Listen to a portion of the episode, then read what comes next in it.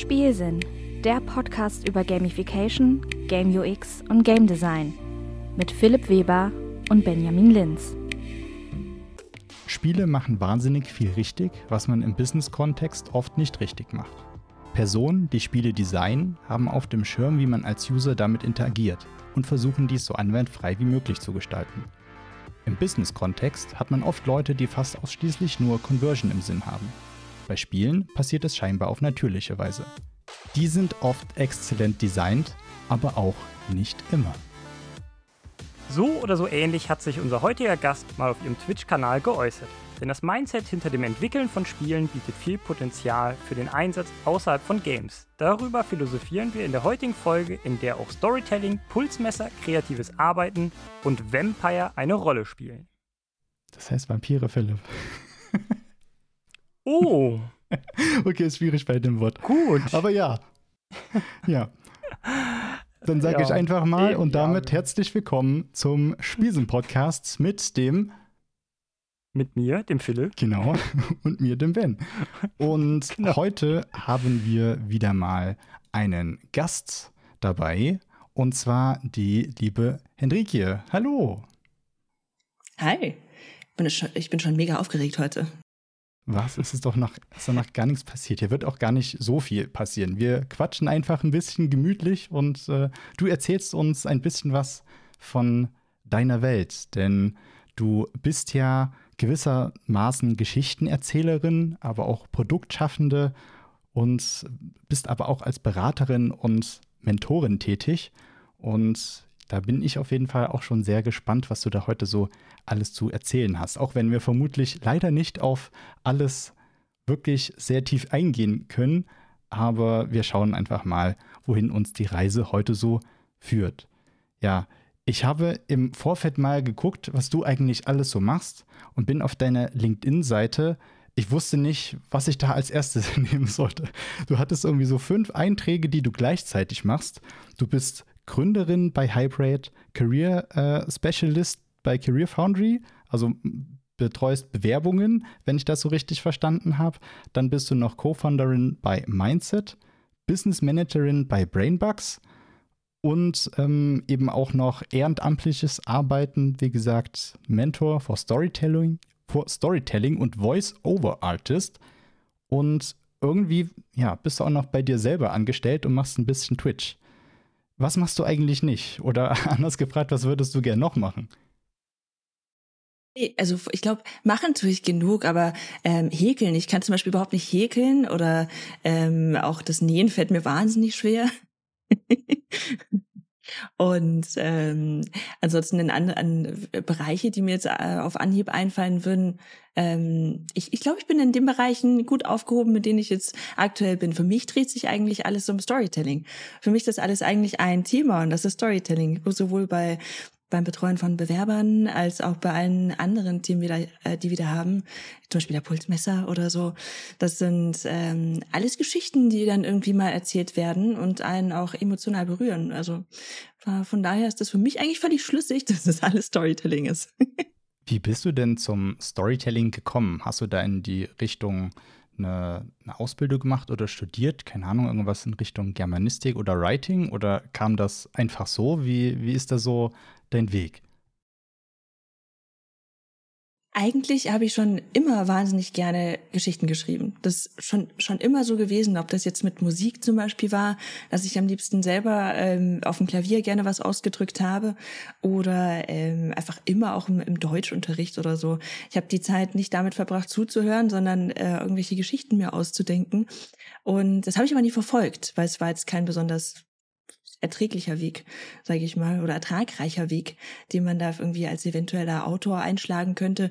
Auch die Filmindustrie scheint mir mit ähm, in Deutschland jetzt nicht so wahnsinnig, ähm, ja, da gibt's einfach keine Richtungen, die du dann explizit gehen kannst und sagst, ui, ich werde jetzt Filmemacher und weiß genau, das ist jetzt so mein Ding und ich werde groß und das macht Sinn oder ich kann zumindest die Miete bezahlen.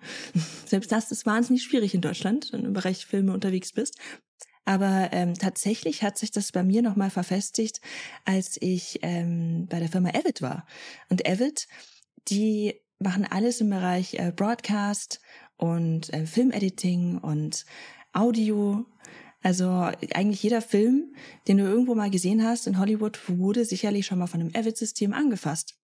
Und äh, die haben einen starken Fokus an sich schon mal auf Storytelling aus dem Naturell natürlich heraus.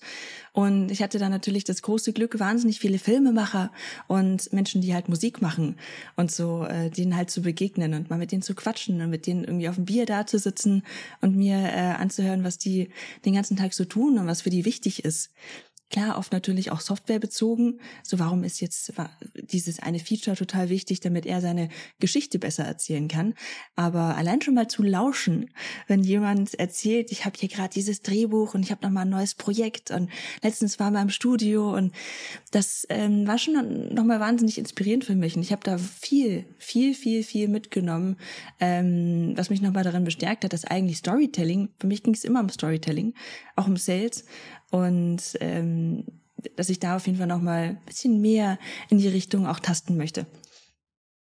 Gibt es denn eine Geschichte, egal jetzt ob Spiel, Film, Buch etc., die dich besonders begeistert hat, die sich besonders tief in dein Gedächtnis gebrannt hat, die dich so nicht mehr loslässt, auch so retrospektiv? Oder sind vermutlich viele, nicht nur eine oder zwei oder drei? Also die wichtigste ist da für mich definitiv das fünfte Element die hat mich wahnsinnig geflasht. Ich war, äh, ich komme, ich bin in einem Dorf groß geworden und da war das nächste Kino wirklich auch 20 Kilometer entfernt. Das heißt, ein Kino habe ich erst viel, viel später von innen gesehen, weil man jetzt nicht einfach alleine durch die Welt fährt. Auf dem Fahrrad vielleicht noch 20 Kilometer, um ins Kino zu fahren, eher nicht. Ähm, und da hatten wir im Jugendzentrum damals, wurde äh, das, das fünfte Element gezeigt. Da habe ich mich eingetragen, habe da, glaube ich, fünf, fünf Mark oder so gezahlt, dass das dann auf einem großen Beamer gezeigt wurde. Und ich war die Einzige. ich war die Einzige, die diesen Film sehen wollte. Und die Jungs äh, haben das haben den Film dann trotzdem für mich gestartet und ich war dann ganz allein in diesem Riesenzimmer mit einem so großen, mit so einer großen Leinwand, die ich noch nie in meinem Leben gesehen habe, mit einem bombastischen Sound, den ich zuvor noch nie gehört habe und habe das fünfte Element gesehen. Und dann nicht nur, dass der Film auch noch wahnsinnig gut ist, weil er einfach alles vereint, was toll ist. Also tolle Geschichten aus der Zukunft. Das ist wie Sci-Fi. Es ist eine Liebesgeschichte und äh, wenn auch die Mode ein bisschen strittig ist, aber ich finde den Film wahnsinnig toll, nach wie vor. Ich habe mir den bestimmt schon 200 Mal angeguckt und ich finde den immer wieder gut und extrem zeitlos. Und ich mag den Film einfach wahnsinnig gern. Hat übrigens Luc Besson mit 16 Jahren geschrieben. Echt? Hm? Boah, Wahnsinn. 16 Jahren, ganz allein. Bei mir ist schon eine Weile her, dass ich den gesehen habe, aber der hat auf jeden Fall ja auch in der Kindheit irgendwann hat viele, viele Bilder im Kopf hinterlassen. Jetzt so retrospektiv muss ich auch äh, viel an Blade Runner, Blade Runner denken dabei. Ähm, ja, wird vielleicht mal wieder Zeit, den anzuschauen. Den ja, habe ich zum Beispiel ich nicht gesehen.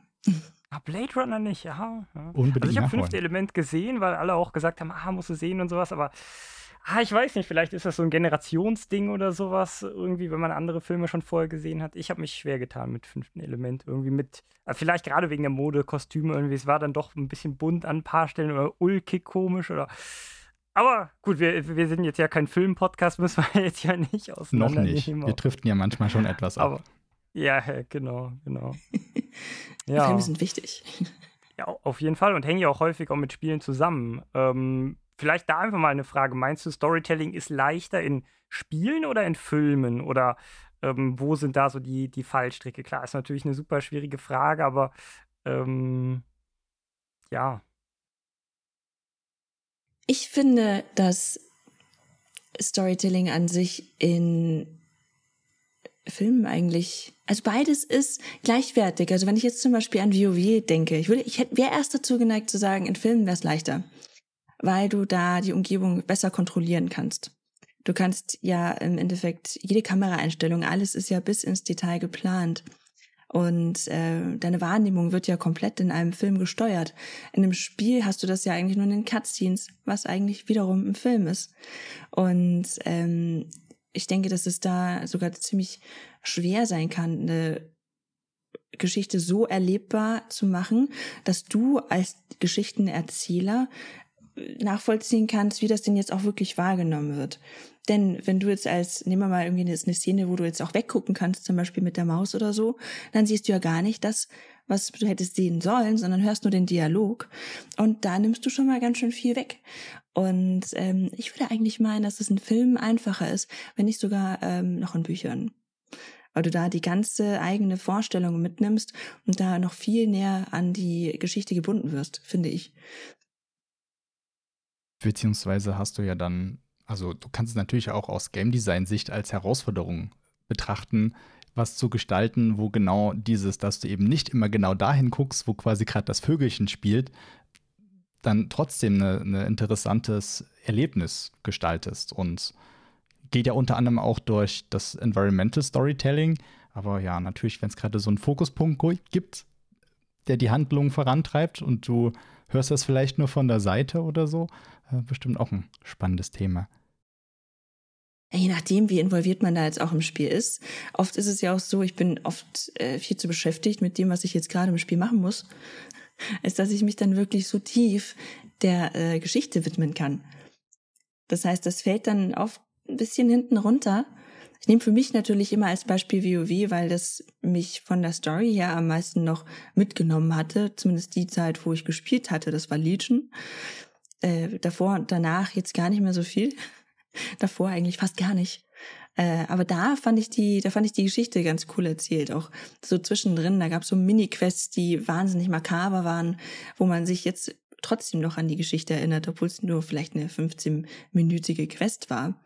Aber ich würde an sich behaupten, dass das ziemlich schwer ist, die Wahrnehmung dann einfach so zu steuern, dass es so wahrgenommen wird, wie du es halt gerne hättest als äh, Geschichtenerzähler und dann nicht die Hälfte dann runterfällt. Mhm. Ja, ja, ja. wie Ben gerade meinte, ne, mit Environmental Storytelling kann man halt arbeiten, aber sieht halt auch nicht jeder, ne, oder überspringen dann Leute und so und wie auch immer. Und hatte auch letztens noch einen coolen Beitrag, den können wir vielleicht verlinken, gelesen oder gesehen auf YouTube. Da ging es darum, warum man ungern in Spielen liest, vielleicht. Man findet ja manchmal so Schnipsel, wo man was lesen kann. Äh, ich habe, glaube ich, schon bei Cyberpunk drüber gelästert, dass ich es da ein bisschen uncool fand bei dem neuen äh, Cyberpunk 2077. Mhm. Aber gibt es ja auch bei Horizon Zero Dawn und diversen Spielen, dass man irgendwelche Schnipsel findet und da halt eben Sachen liest. Ne? Da hat man quasi dann, ich sag mal, Buch-Schnipselformat im Game. Und äh, das wird halt häufig, ich glaube, da ist noch viel Potenzial, wie man das besser machen könnte. Ne? Ähm, das unterbricht halt so häufig den Flow ähm, ne, weil man dann doch was liest und man ist aber, eigentlich irgendwie im Kampf. Irgendwie bei Cyberpunk hat es mich mega gestört, weil dann wird das Spiel unterbrochen im Kampf quasi, wenn du was lesen willst und findest. Und dann kannst du halt weiterkämpfen danach. Und das ist halt dann sehr komischer Flow und ähm, ja, wollte ich einfach auch nur mal reingeworfen haben. Können wir vielleicht in den Show Notes verlinken. Kannst aber gerne noch kommentieren, aufgreifen. Weiß ich, ich weiß gar nicht mehr, wo das auch noch so war. Ich glaube, bei Bioshock oder so, da war das doch auch so, dass wenn du irgendwas aufgehoben hast oder so, dass dann das Spiel irgendwie pausiert hatte. Ich bin mir jetzt nicht mehr sicher, ob ich jetzt das richtige Spiel meine. Aber das ist definitiv immer ziemlich schwierig. Und das ganze Spiel dann anhält. Du bist jetzt gerade mitten im Kampf. Vielleicht hast du jetzt endlich geschafft, richtig zu zielen, ja, mit dem Controller in der Hand. Tue ich mich wahnsinnig schwer übrigens. Und äh, dann hast du einen Zettel gefunden. Ja, gut, passiert in der echten Geschichte oder sagen wir mal im Film wird das natürlich jetzt nicht passieren. Das wäre, da könntest du fast ein Meme draus machen, dass äh, wenn sowas passieren würde. Ähm, das, das ist natürlich etwas, was nicht so schön ist, nicht so schön umgesetzt ist. Aber auch so Quests oder so, die ich, ich wüsste nicht, dass ich eine Quest mal durchgelesen habe. Ich weiß, das musste man ganz am Anfang auch machen. In WoW Classic war es nötig, damit überhaupt erstmal findest, wo du hingehen musst. Da gab's ja nicht die schönen Kringel und alles drum und dran und das Gebiet, wo du jetzt was farmen kannst, um Himmels Willen. Aber ähm, das ist nichts, was ich gerne mag. Äh, die Quests anfangen zu lesen oder die langen Geschichten, die dann manchmal rumliegen. Da liegt so viel Lore rum, unentdeckt, was wahrscheinlich nie jemand gesehen hat. Schade ja, eigentlich. Äh, witzig, dass du das erwähnst. Wir hatten es in einer der letzten Folgen. Ben hat bestimmt die Folge parat. Da ging es irgendwie äh, so drum, mal so ein Statement von mir, wer liest sich denn die Sachen, die Stories durch bei MMOs oder so, ne? Oder MMORPGs vor allem. Und da hatte ich das auch so in Frage gestellt und meinte so, hm, ich glaube, das war die letzte Folge, oder ne? Vorletzte Player äh, beim, Trade beim Model oder so. Gamer Motivation Model kann das gewesen Gamer, sein, ja. ja. ja. Die 31. Ja, ja genau. Ja. Und ja, interessant, dass du sagst, ähm, du liest das da auch eben nicht so durch. Bei MMORPGs gibt es bestimmt andere Spiele, weiß ich nicht. Ist jetzt so eine These, ne? wenn du sagst, irgendwie Singleplayer-Kampagnenspiele oder so, wo man sich dann eher auf die, die Story einlässt. Ähm, versucht man mehr zu lesen? Oder weiß ich, ne, jetzt einfach mal Frage an dich zurück, oder klickst du da auch viel weg und sagst, ich möchte mich bewegen, die Welt selber erleben, erkunden und nicht so, oder ja, man will sie eigentlich am liebsten schon selbst erleben. Man will ja dann, man hat ja eigentlich die Freiheit, quasi wirklich in die Welt völlig einzutauchen und die, ähm, das ist dann, das ist dann so seltsam, wenn du dann ein Buch findest und dann in diesem Buch lesen sollst. Und das nimmt dann so wahnsinnig viel Zeit weg. Man ist eigentlich so neugierig und will alles um sich herum sehen. Man würde es vielleicht gern erzählt bekommen. Das fand ich ganz angenehm.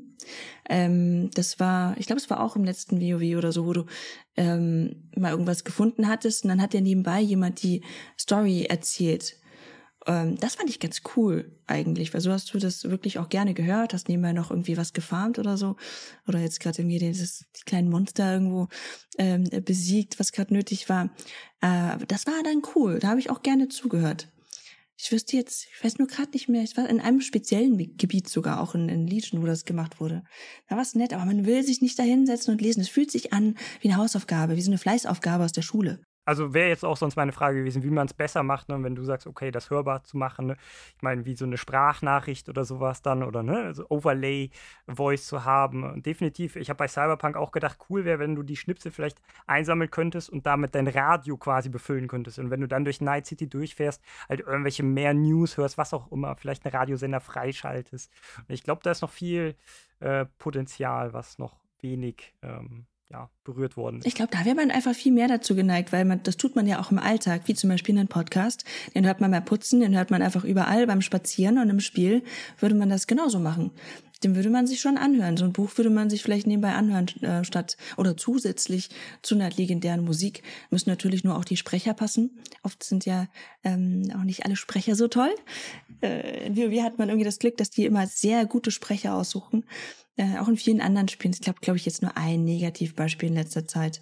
Ähm, das war doch hier die, die Fortsetzung von dem, ähm, ah, ich weiß, ich weiß keinen Titel gerade nicht. Es war so ein cooles, äh, mit, den, mit den Entscheidungen das Spiel. Wie hieß denn das? Ich hab's immer mit Namen mit den vielen Entscheidungen. Das konntest du auch am Handy spielen, mit dem jungen Mädchen Life und die, die konnte die Zeit zurückdrehen. Ja, genau. Life is Strange, da war die, der letzte Teil, hatte wahnsinnig schlechte Sprecher. Habe ich mir überall äh, sagen lassen und noch zwischendrin mal kurz reingehört. Das funktioniert dann nicht, da ärgern sich alle bloß über die Sprecher. Hm. Ja, schade, wenn es dann daran liegt.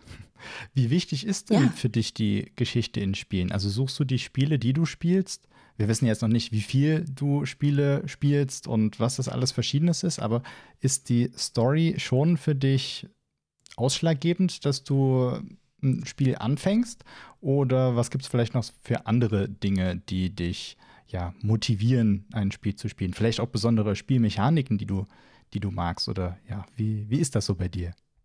Die Story ist für mich tatsächlich immer ziemlich entscheidend, aber auch das, was ich dann sehe.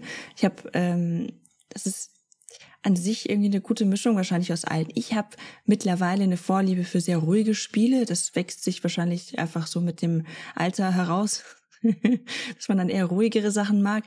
Äh, ich bin eh so ein riesen Blizzard-Fan natürlich. Ich mag zum Beispiel das einzige MOBA, was ich mag, ist Heroes of the Storm. Natürlich Blizzard. Dann äh, habe ich aber vor kurzem zum Beispiel ein Horrorspiel gesehen. Das heißt ähm, Try to Fall Asleep. Und da geht es darum, dass du ähm, irgendwo, ich glaube, irgendwo hingefallen bist oder du hast irgendwie so einen, du hast einen Unfall und hast einen Hirnschaden oder sowas und liegst jetzt im Bett und hast ähm, auch scheinbar irgendwie Halluzinationen oder Probleme oder sowas, ja. Ich habe es jetzt noch nicht gespielt, weil ich das im Stream spielen wollte. Deswegen habe ich nur noch so die, die Story grob im Kopf. Aber deine ganze Aufgabe im Spiel ist es, dass du im Bett liegst und du musst versuchen, einzuschlafen.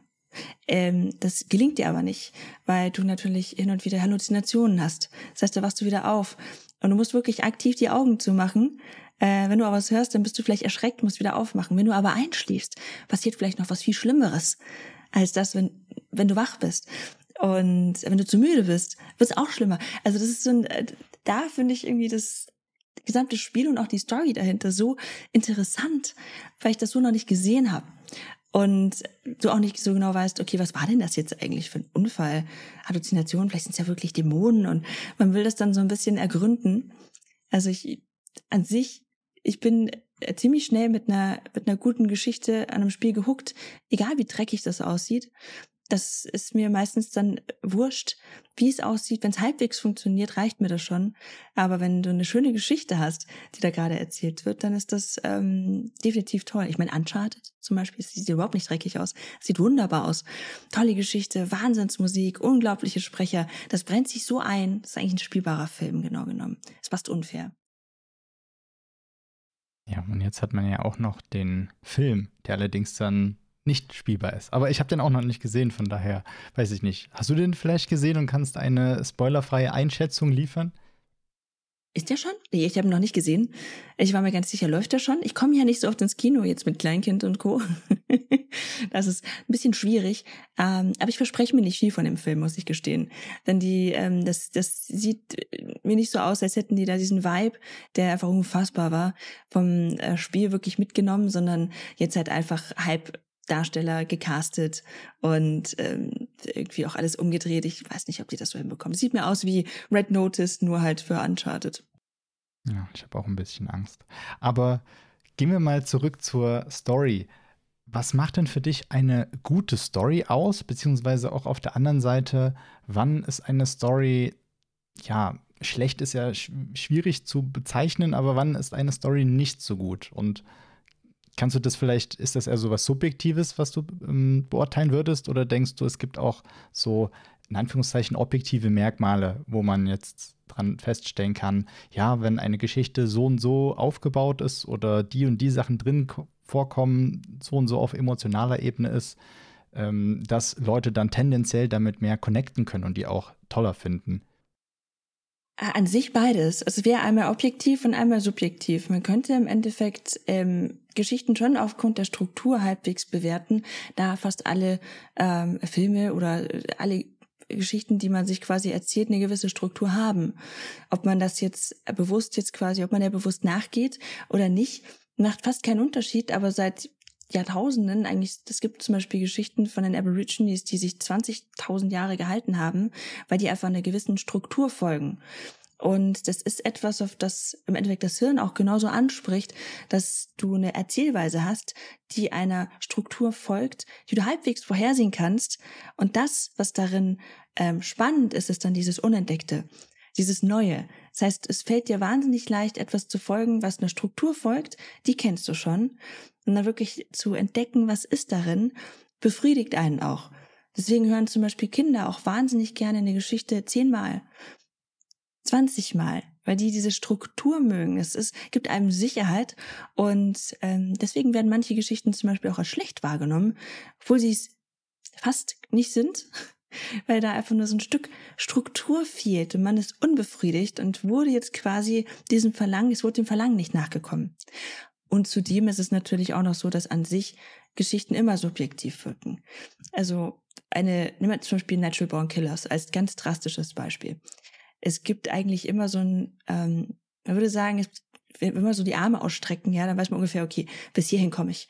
Und wenn du jetzt gegenüber wen hast, äh, und der steht dann vielleicht einen Meter von dir, dann kann es sein, dass ihr so ein, ihr, ihr könnt vielleicht die Hände berühren. So, und das ist der, der Bereich, wo ihr beide eine Geschichte gut finden würdet.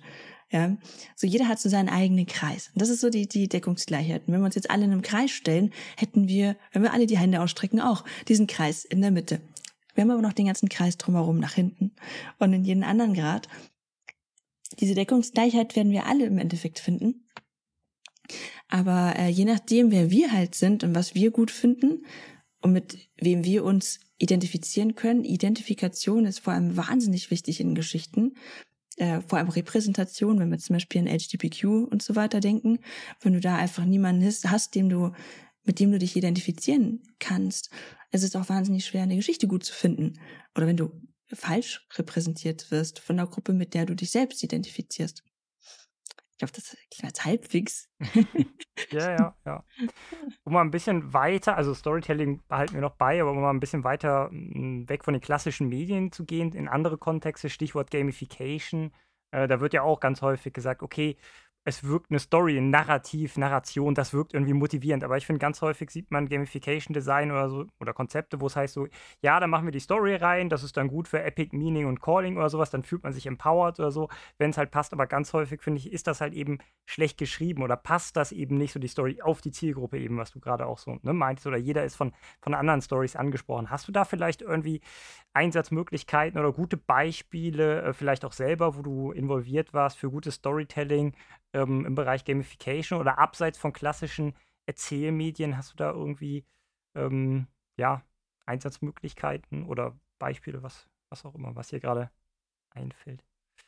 Hm, also da wäre zumindest also eine Sache, auf die ich da immer wieder, sag ich mal, ähm, relativ stark natürlich referenzieren kann, sind natürlich Karten, die wir gemacht hatten. Was für mich ähm, ein Ding ist, das immer funktioniert, was relativ einfach ist. Das sind Spielkarten, äh, ein Workshop-Format, mit dem man jeden an den Tisch quasi bitten kann, ob Praktikant oder Geschäftsführer.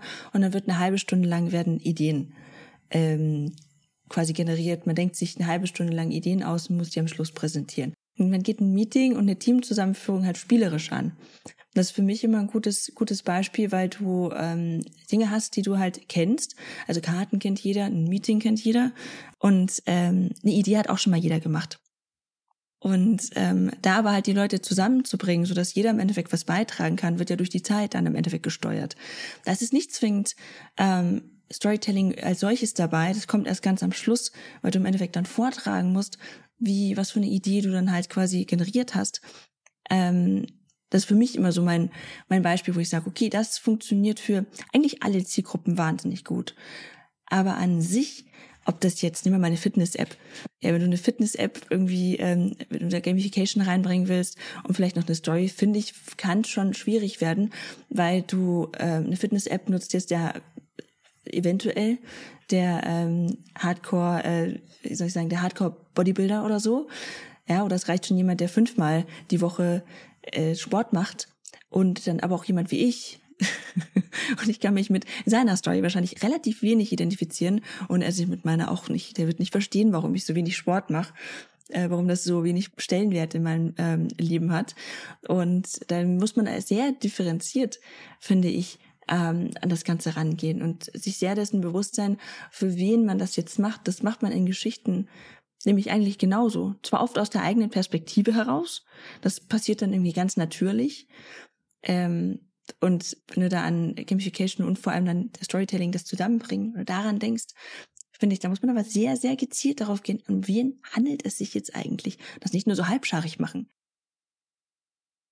Ja, du hast ja jetzt quasi eigentlich schon von einem äh, Produkt gesprochen, wenn ich das so richtig rausgehört habe, wo du ja selber auch mit daran ähm, ja, involviert bist. Äh, von daher nehmen wir doch direkt mal den, den Wink mit auf. Erzähl uns doch mal was über, über Mindset. Das ist ja das, was du sicherlich meintest. Ja? Also ein, genau. ein Kartenset, womit man innerhalb von 30 Minuten Ideen generieren kann oder zumindest ähm, was einem dabei helfen soll, äh, kreativ zu werden und ja, quasi eigentlich für für diverse Zielgruppen, so wie ich das auf der Webseite und ähm, auch auf der Kickstarter-Projektseite. Es kommt ja eigentlich von Kickstarter. Ja, erzähl vielleicht mal was dazu. Was, was ist genau Mindset und wie kam das zustande und was ist deine Rolle in dem Ganzen? Ähm, die Idee von Mindset ist von äh, zwei Menschen entstanden. Einer davon ist übrigens der Woody. Und ähm, die zweite ist die Jasmin. Und äh, die beiden haben im Endeffekt ja ihre Ideen zusammengeführt und daraus ist dann so das Grundkonzept von Mindset entstanden. Und ähm, gem also gemeinsam wurde das Ding dann halt auf Kickstarter geführt, weil es einfach wahnsinnig viel Sinn macht, wenn du so eine Idee hast und gerade wenn es um etwas geht, was du auch produzieren musst also wirklich Karten produzieren ist gar nicht so günstig. Da macht es nicht zwingend Sinn, da völlig ins Risiko zu gehen, sondern vielleicht erstmal aktiv am Markt zu schauen, interessiert das überhaupt jemanden? Äh, will das jemand haben? Ist das spannend genug und sich da schon mal ein bisschen Market Feedback einfach zu holen? Und da haben wir dann die Kickstarter-Kampagne aufgesetzt. Und ähm, ich meine, bei Mindset handelt sich, halt, handelt es sich um ein Kartenspiel, das im Endeffekt ein bisschen auch mit Stereotypen arbeitet. Du, ähm, das, das Grundprinzip ist, dass es äh, verschiedene Kartendecks gibt, zum Beispiel ein Visionsdeck, auch ein Mindset-Deck, äh, Emotionskarten, die quasi deiner Idee hinzugefügt werden, auch eine Technologie, auf der dann quasi deine Idee basieren sollte. Und man lässt dann Gruppen oder man kann es theoretisch sogar alleine spielen, lässt man dann die Karten ziehen und anschließend für 30 Minuten müssen die sich hinsetzen und eine Idee finden dazu. Also es kommt meistens ein Produkt oder wie ein Service oder sowas raus. Und äh, nach den 30 Minuten muss dann auch was präsentiert werden, zum Beispiel als Märchen oder äh, Stumm.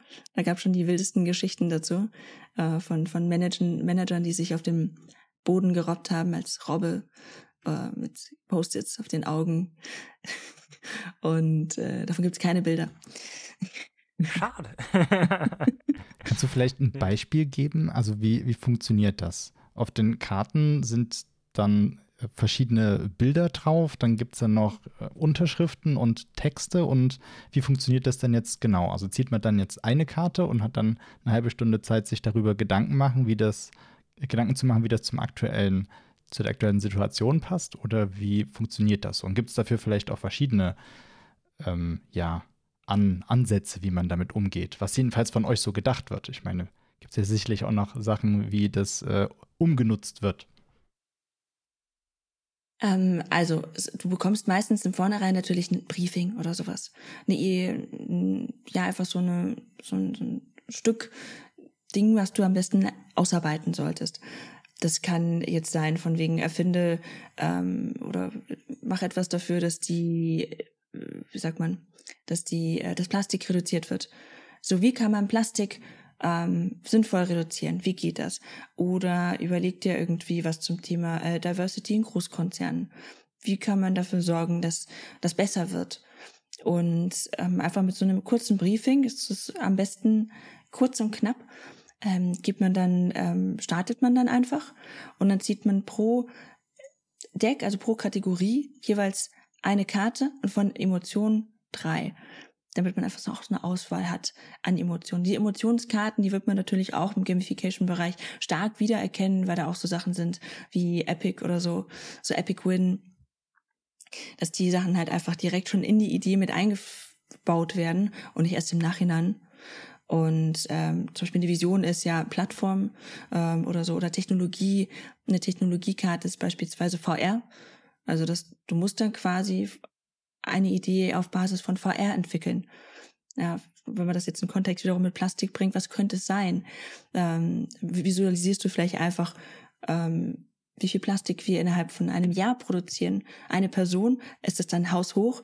Wie, was ist es dann ein Erlebnis? Also ne, so so in etwa mhm. ähm, mhm. funktioniert kommt man, das. Kommt man direkt auf coole Ideen, irgendwie den Recycle-Simulator ja? oder so vielleicht in VR spielbar machen?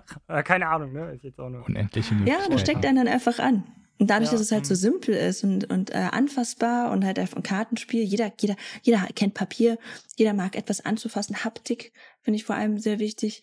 Ähm, deswegen ähm, sind die Karten auch recht, also die Verpackung ist zum Beispiel ganz weich, die Karten sind ganz rau, so dass man die auch einfach gerne anfassen möchte und die auch gerne in der Hand hat oder irgendwas damit macht, so beim drüberstreichen, beim Denken oder so. Das Post-its auch halten, auch wichtig. Und ähm, genau, also so in etwa. Also einfach, einfach um Menschen anzuregen, eine Idee zu generieren. Das kann dann auch sofort ein MVP werden, wenn du in eine App zum Beispiel denkst. Es kann sofort einfach versucht werden, schnell umgesetzt zu werden oder einfach äh, Stift und Papier. Äh, aber Sinn von dem Ganzen ist eigentlich, schnell eine Idee zu generieren. Der Output ist aber meistens, dass man die Menschen zusammenbringt. Und das ist viel spannender, finde ich. Ist so eine Beobachtung über die Jahre hinweg gewesen, dass du, dass man meinte, es ist sicherlich ein Problem Ideen von verschiedenen äh, Perspektiven zu generieren. Dass man jetzt nicht nur immer die, die, dieselben Ideen quasi hat und dieselben Menschen die Ideen generieren, sondern auch mal den Praktikanten mit reinbringt oder auch mal Marketing und Sales in einem Raum oder so, ja. Dass man alle mit reinbringt. Es ist aber eigentlich gar nicht das Problem, sondern das, äh, was es tatsächlich gelöst hat, ist wirklich diese Kommunikation und dass etwas gemeinsam geschaffen wurde. Das ist viel mächtiger als sämtlich, als jegliche Idee, die dabei hätte vielleicht hinten rauskommen können. Ja, das finde ich immer ganz spannend. Was ist? Es ist ein Spiel. Man spielt ein Spiel, Alle spielen ein Spiel für eine halbe Stunde. Und danach hast du eine Verbindung aufgebaut. Zu Menschen, die du vielleicht vorher noch gar nicht kanntest. Und das finde ich, das finde ich spannend. Man hat auch wieder immer eine Geschichte zu erzählen, weil es halt ein Erlebnis ja. war. Wie wird das denn in der Praxis so aufgenommen? Habt ihr da Rückmeldungen erhalten? Also ob es tatsächlich so dieses Soziale ist, was dann da noch stärker ist als die eigentlichen Ideen, die entwickelt werden? Oder was habt ihr da so an Feedback bisher gekommen, wie das ankommt? Die, die besten Anwendungen waren dann tatsächlich in der Teamzusammenführung oder sogar im Recruiting zum Teil, auch um zu gucken, wie Leute im, wie teamfähig sind die potenziellen Mitarbeiter eigentlich. Oder von einem großen äh, Softwarekonzern wird das nach wie vor noch für Recruiting eingesetzt. Die müssen eine halbe Stunde Mindset spielen. Und, und dann siehst du halt sofort, wer kooperiert und wer nicht. Ja, äh, ja, vor allem gerade auch, wenn man nervös ist wer oder wird so. Angestellt du siehst sofort. Und wer nicht. Nee, das, es ist, das ist eine wichtige so Beobachtung. Also ja, je nachdem, wenn du Skills sind zweitrangig. Wie teamfähig bist du und wie, wie gut kannst du kommunizieren? Äh, wie gut kannst du kommunizieren? Also eigentlich das der wichtigere Skill. Das wäre dann quasi so eine Aufgabe im Rahmen von einem Assessment Center ja. oder irgendwie so, ne? Wenn du sagst Recruitment, ne? Mhm, genau. Ja. Was mich noch mhm. interessieren mhm. würde, wir, Philipp und ich kommen ja beide aus der Mensch-Computer-Interaktion und wir haben auch immer sehr viel mit, ja, menschzentrierten Methoden zu tun. Und gab es dann da irgendwelche ähm, Playtesting-Sessions oder wie seid ihr unter Einbezug von ja, Leuten, die jetzt nicht eurem Team angehören, zu dem finalen Produkt gekommen? Also habt ihr da mit Leuten ähm, getestet und wie seid ihr da rangekommen? Und ja, vielleicht kannst du dazu was erzählen die, ähm, also die zwei, die im Endeffekt die Methode entwickelt haben, ich habe ja im Endeffekt meine Rolle vom Ganzen war ja das Branding. Also wie stellst du im Endeffekt eine Marke auf? Wie erzählst du über die Marke? Die 30 Minuten zum Beispiel, so etwas, das sich halt sofort einprägt und so weiter. Das so dieses ganze Storytelling von der Marke, das ist so mein Part gewesen. Die ähm, quasi Entwicklung der Methode, das ähm, waren äh, der Woody und Jasmin, also Alex und Jasmin. Der Alex ist schon seit ungefähr zehn Jahren jetzt Dozent an einer ähm, Hochschule für Design und ähm, hat auch da immer wieder sich so, so Kleinigkeiten ausgedacht, wie man jetzt schnell an eine Idee kommt für eine Abschlussarbeit. Und hat ja damals noch so mit so Gedankenwolken. Also er hat zum Beispiel mehrere Themen versucht einfach zusammenzubringen, wie zum Beispiel ähm, ähm, Sport und irgendwas, was damit überhaupt nichts zu tun hat. So wie es im Endeffekt dann bei Mindset auch ist. Äh, und dann hatte er die mit Jasmin kennengelernt bei Accenture. Und sie hatte schon äh, damals Gamification-Karten, also die sehr explizit für Gamification waren. Und letztlich haben die beiden sich zusammengesetzt, das Ganze verfeinert. Ähm, und das Produkt kam dann dabei raus. Getestet wurde das durchaus auch nochmal in, tatsächlich in der Schule, wenn man schon Zugang hat zu Studenten und die Bock drauf haben, ist das natürlich nützlich. Da kann man direkt Feedback holen uh, und auch noch mit anderen Gruppen und so weiter. Aber es war dadurch, dass, dass da im Endeffekt schon für spezifisch zwei Bereiche viele Erfahrungswerte da waren, ähm, man im Endeffekt in eine Verfeinerung äh, und in ein, wie mache ich daraus jetzt ein Produkt gehen konnte, war da natürlich schon viel Vorarbeit geleistet. Ja, dann fragen wir äh, die beiden dann am besten dann nochmal ausführlicher, denn die können es dann besser sagen. Und du hast uns ja trotzdem schon einen sehr guten Einblick äh, gegeben. Es klingt auf jeden Fall nach einer, äh, nach einer sinnvollen Sache, wo Storytelling dann auch in vielen Bereichen eingesetzt werden kann. Ne? Du hast ja auch einige schon genannt. Gehen wir nochmal zurück zum ähm, Gamification. Siehst du jetzt fernab zum Beispiel von solchen Karten noch ähm, spezielle, ja, spezielle Potenziale für Gamification am Arbeitsplatz oder auch für Storytelling am Arbeitsplatz?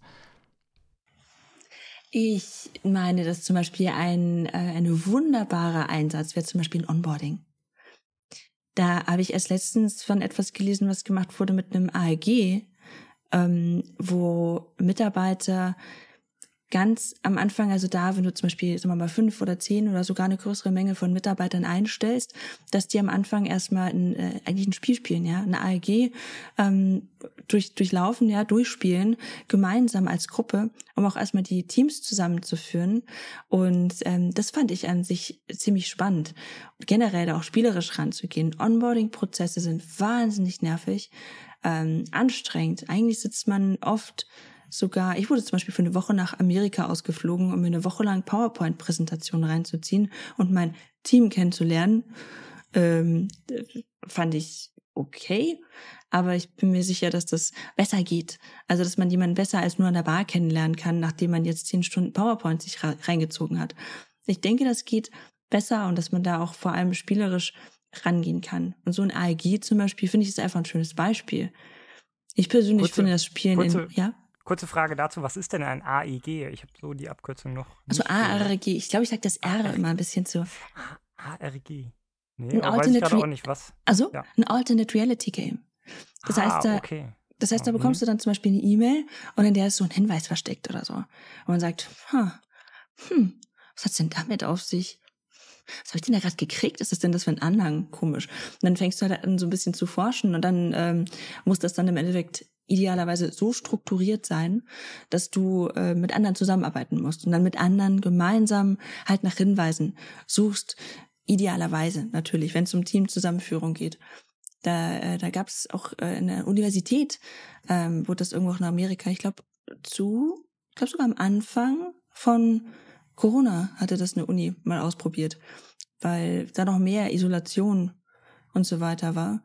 Und ähm, um halt zu vermeiden, dass gewisse Gruppen oder insgesamt einfach Menschen ausgeschlossen werden und man überhaupt keinen Anschluss findet in einer wichtigen Uni-Zeit, ähm, hatten die da auch mit einem ARG ähm, experimentiert. Da war dann, glaube ich, im ersten Brief war auch irgendwas so im PS drin. Und hm, ähm, das und ist das dann quasi, nur, nur weil ich habe es echt vorher noch nicht so gehört, also ist echt? das dann quasi so, dass man, nee, ist so irgendwie, also gerade die Abkürzung so auch nicht, also verstehe ich das richtig, dass man quasi eine offizielle, ein offizielles Dokument oder eine Mail bekommt und da versteckt ist dann quasi ein Hinweis, ein Hint für ein, ein Rätsel, ein Spiel oder was auch immer und das ist dann quasi der Einstieg in das eigentliche Spiel oder was, ne? Also das macht dann so dieses ARG dann aus. Ja, ja genau, also das, da gibt's, äh, das, oft gibt's ARGs zum Beispiel im Internet. Da äh, werden dann gewisse Rabbit Holes, so nennt man das, also quasi ein Einstieg ins Spiel, der ist idealer, idealerweise verdeckt. Ähm, aber auch so nicht ganz. Du weißt eigentlich schon, dass du dich gerade auf irgendwie auf, ein, auf was Spielerisches einlässt, aber es ist dir jetzt noch nicht so 100% klar. Vor allem ist bei einem ARG ganz wichtig, dass dir nicht klar ist, ist das jetzt gerade echt oder ist das jetzt gerade fake? Ich habe vor kurzem im Stream ein AEG gespielt von, ähm, von einer Firma, die heißt Swamp Motel. Die machen nichts anderes als Escape Room Erlebnisse. Die haben jetzt auch gerade wieder einen alternativen, einen alternativen, so Quatsch. Die haben jetzt gerade auch wieder einen äh, interaktiven Film released. Der kam erst gestern raus. Den wollte ich eigentlich gestern spielen. Und ähm, da habe ich ein ARG gespielt, das hieß Isklander. Ich habe leider nur einen Teil geschafft, weil ich es viel zu spät entdeckt habe. Da war es sogar so, dass man sich quasi für einen Zoom-Call verabredet hat und dann ist das mal so ein Video losgegangen und danach hat man sich dann quasi ähm, auf die Suche gemacht. Die hatte bloß irgendwas erzählt, du hast im Internet nach irgendwas gesucht, hast eine Facebook-Seite gefunden mit der Person. Auf der Facebook-Seite waren ein paar Bilder und du hast die wirklich durchs Internet so durch, durchgesucht einfach. Und das waren alles quasi, ähm, die Facebook-Seite war natürlich keine echte Person. Das waren alle Schauspieler. Das waren alles gestagte Seiten mit äh, Passwörtern, Videos. Da waren Schauspieler, die man sogar kannte aus Hobbit und äh, Lost und so. Äh, aber das war, das war mega cool. Es hat mega viel Spaß gemacht. Und da ist der Reiz einfach, dass du nicht so genau weißt, okay, hä, schräg. Das ist echt schräg. Davon habe ich noch nie was gehört. Kann das sein? Und äh, zum Beispiel die äh, Zizada ist äh, ein total prominentes Beispiel dafür. Da, wo man bis heute nicht weiß, war das nur ein Spiel oder war das echt? Kennt ihr das? Nee, muss ich, muss ich aufpassen. Vielleicht erklärst du es mal kurz. Da ähm, ging es darum, dass es so ein Test oder eine ganze Reihe von Tests. Also es ist, der Aufbau war komplett wie im ARG. Ich weiß gar nicht, wo das erste Rabbit Hole eigentlich war. Ich vergessen, ist jetzt auch schon älter. Und ähm, da ist man im Endeffekt davon ausgegangen oder sah so aus, als wäre es so ein Recruiting-Tool quasi für besonders intelligente Menschen, also für hochintelligente Menschen. Und dass die durch quasi das Auf, durch das Lösen von sehr komplexen Hackeraufgaben, sage ich jetzt mal, ähm, quasi ihren Intellekt beweisen sollten und ganz am Schluss würde dann quasi das Recruiting irgendwie fürs FBI stehen oder so. Man weiß jetzt aber nicht, ob das jetzt quasi die Wahrheit war oder ob das jetzt einfach nur ein Spiel war. Auch war es so, dass da zum Beispiel äh, ein Stück Software an einen Mitarbeiter, glaube ich, sogar vom FBI äh, geschickt wurde und dabei Daten ausgelesen wurden und seitdem sind eigentlich alle Spuren in die Richtung äh, verschwunden, weil die natürlich jetzt auf der Verhandlungsliste stehen. Dementsprechend, man weiß nicht, was war's? War das Recruiting? War das einfach nur ein Spiel? Haben sich da einfach nur ein paar gute Hacker einen Witz erlaubt? Äh, das, äh, das macht's aus. Und sowas, stell dir mal vor, du kommst zu einer Firma und das Erste, was du machst, ist irgendwie das coolste Spiel, das sich nicht nach einem Spiel anfühlt zu spielen. Und du wirst für immer an dieses, an diese ersten Erlebnisse mit deinen Kollegen denken, die dich dazu befähigen, erstmal Probleme zu lösen, mit denen zu kommunizieren. Du denkst gar nicht drüber nach, ist der jetzt, sieht der jetzt irgendwie komisch aus, ist der mir jetzt sympathisch, wenn ihr eine Aufgabe habt. Das finde ich eine sehr spannende, sehr spannende Anwendung. Ja, super cool. Also hatte ich jetzt auch gar nicht so am Schirm und so. Aber klar, ne, also wenn du so drüber sprichst, man sieht das ja schon manchmal in Spielen. Ne? Ich glaube, als Cyberpunk oder so große Release-Spiele oder sowas, die vor machen ja auch, ich nenne es jetzt aber mal so ein bisschen mit ja, Foreshadow ist eigentlich was anderes, aber ne, da geben wir erstmal so Community-Rätsel oder sowas, dass irgendwie ein Frame von dem äh, Trailer oder sowas ist irgendein Code drin und dann ist das irgendwie, sind das GPS-Koordinaten und dann sind die im Reddit alle am Rumschreiben und dann findet man da wieder was und pipapo, ne? Das ist ja dann wahrscheinlich auch als ARG sowas zu bezeichnen, so ein, so ein Rätsel, wo man ne, quasi als Community auch ein bisschen Krips, Hirnschmalz reinstecken muss, miteinander reden muss, um zu gucken, was könnte das jetzt sein. Und, ähm, ja, aber super cool, das im Recruiting-Bereich ähm, zu verwenden. Ich glaube, ich habe das irgendwann mal gehört, aber mir war das jetzt auch nicht so parat. Ich finde es aber, so wie du es geschildert hast, auch noch ein schönes Beispiel wieder dafür, dass Community im Sinne eben von ähm, Kommunikation, Kooperation, was das für eine, für eine Macht hat, auch wieder im Vergleich zu Wettbewerb. Ja, ich meine, das kann natürlich auch in einem Wettbewerb so ein bisschen eingebettet sein, wenn wir zurück zum Recruiting gehen.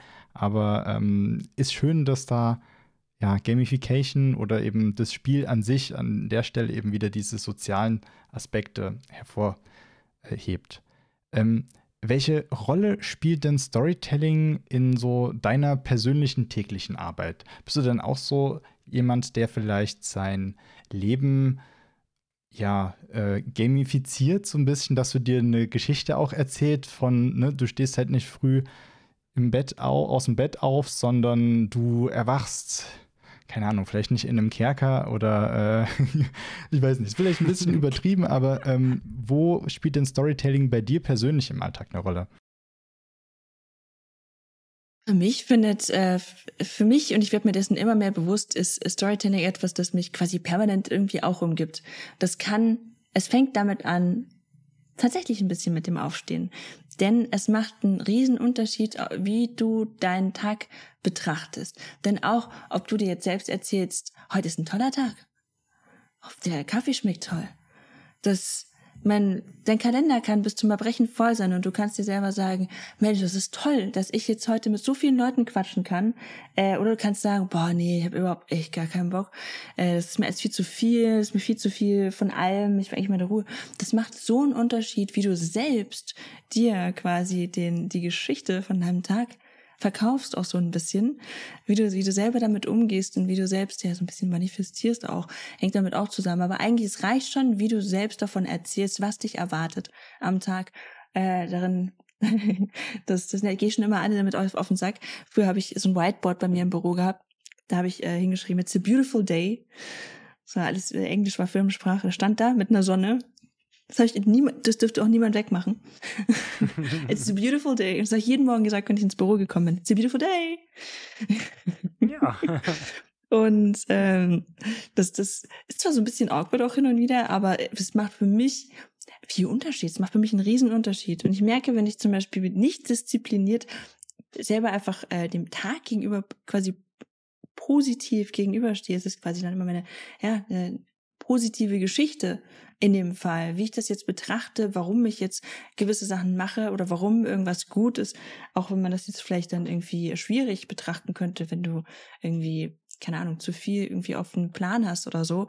Ähm, so nehme ich das zumindest für mich, ist für mich wahr. So ist das für mich äh, ein wichtiger, wichtiger Punkt im Alltag. Und wo das ja auch eine Rolle spielt, ist bei deinen Streams, denn da äh, gibt es ja auch eine schöne Geschichte zu deinem Twitch-Namen. Vielleicht erzählst du die mal. die fand ich nämlich sehr cool. Stimmt, ja, genau. Ja, mein Twitch-Name ist ja Mürmür. Und ähm, tatsächlich hatte das auch wiederum mit einem Film zu tun. Denn äh, wir haben ein Tor geschaut und da war gerade mein kleiner Bruder da. Und ähm, wir haben alle zusammen Tor geguckt und der Woody, der ist, der sieht aus wie so ein blonder Hühner, ja. Also der hat blonde Haare, blonder Bart etc. Und ähm, die haben gesagt, so, das, er ist quasi Tor und ich bin der Hammer. ich bin die, ich bin, bin der Hammer für ihn sozusagen. Und da hat sich das dann daraus ergeben, weil nämlich auch die ähm, Assistentin im Film, die kann ja nicht Mjölnir aussprechen, sondern die sagt immer Mürmür. Auf Englisch sagt sie es sogar noch besser auf, als auf Deutsch sozusagen. Und ähm, so hat sich dann Mürmür ergeben Mew und Mürmür ist hängen geblieben. Also wie das, das Pokémon Mew, so Mew Mew.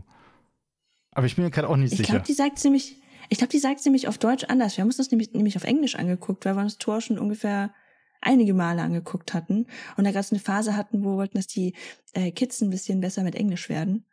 Und sie sagt auf Englisch sagt sie sehr deutlich Mürmür. da kam das tatsächlich her, ja.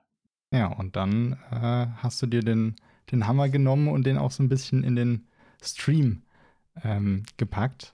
Und auf Twitch machst du ja nicht nur Coworking, sondern du hast ja auch noch eine ganz, ganz spezielle Sache, die dort passiert. Denn du entwickelst ein Spiel, Cyber Vampire, a new Game Boy game made in ja gut, 2021 steht hier noch auf der Website, aber ich denke mal, das ist auch nach wie vor aktuell. Ein Gameboy-Spiel im Jahr 2022 über Vampire. Erzähl mal, was hat's denn damit auf sich? Die ähm, ganz am Anfang hattest du erwähnt, ähm, hier Mentor für Storytelling und ich hatte auch ein paar Voice-Over eingesprochen für Wir versus Virus. Und ähm, da ist im Endeffekt so quasi die eine Uridee zum äh, Thema Cyber Vampire aufgekommen. Hätte ursprünglich noch ein Alexa-Skill sein sollen für Kinder, um diese Abstandsregeln zu verstehen, die damals völlig neu waren. Das war einem, das war nicht normal damals, Abstand zueinander zu halten. Und da war ähm, die die Uridee noch irgendwie sowas mit Zombies zu machen, Zombies und Smartphones. Und wir erzählen dann eine Geschichte, eine interaktive Geschichte über Alexa. Das äh, haben wir dann auch nicht mehr weiterverfolgt. Das war ein Hackathon übrigens für diejenigen, die ähm, Wir vs. Virus gar nicht kannten. Kurzer Verweis an der Stelle an die Spielsinn Folge 4. Äh, ich war ja auch mit einem Projekt am Start. Das heißt, wer sich noch ein bisschen über den, für diesen Hackathon interessiert, wo es eben darum ging, irgendwie was gegen Corona äh, zu setzen mit, ähm, ja, mit einer digitalen Community. Und äh, genau, da guckt da auch gern mal rein. Äh, und es gab auch viele Gamification-Projekte. Ich nehme an, euers lief dann auch unter dem Gamification-Track. Weiß ich gar nicht mehr, muss ich gestehen. Das ist jetzt schon eine Weile her. Und wir hatten den Alexa-Skill dann quasi nur, also fertig gemacht, aber nicht weiter verfolgt. Weil so, also es gibt gewisse Einschränkungen, wie du quasi Geschichten auch auf einer Alexa erzählen kannst.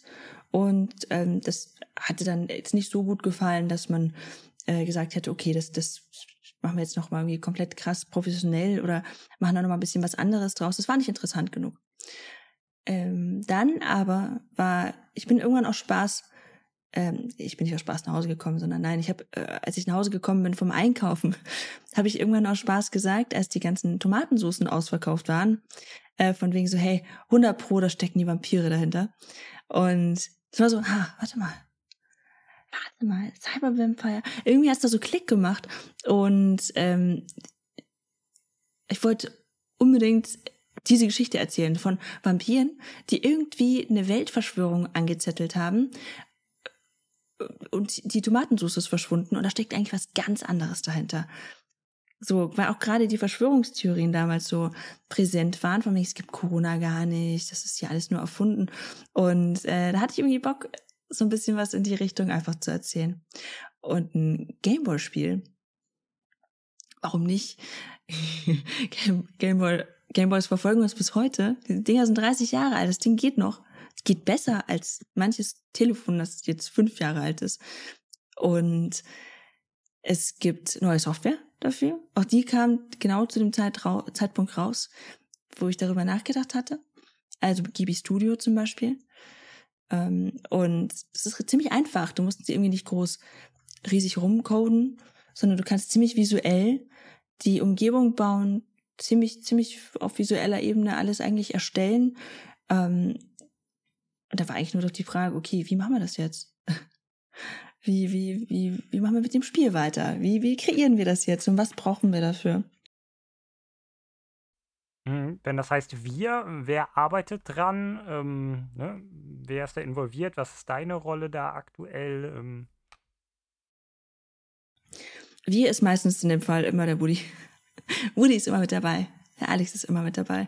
Und ähm, wir haben einen Studenten von ihm noch mit dabei, das ist der Jonas. Wahnsinnig begabter Typ, der kann äh, Pixel Art machen. Da ich, ich falle jedes Mal mit dem Stuhl nach hinten um, wenn ich sehe, was der da für geile Sachen macht. Das ist unfassbar.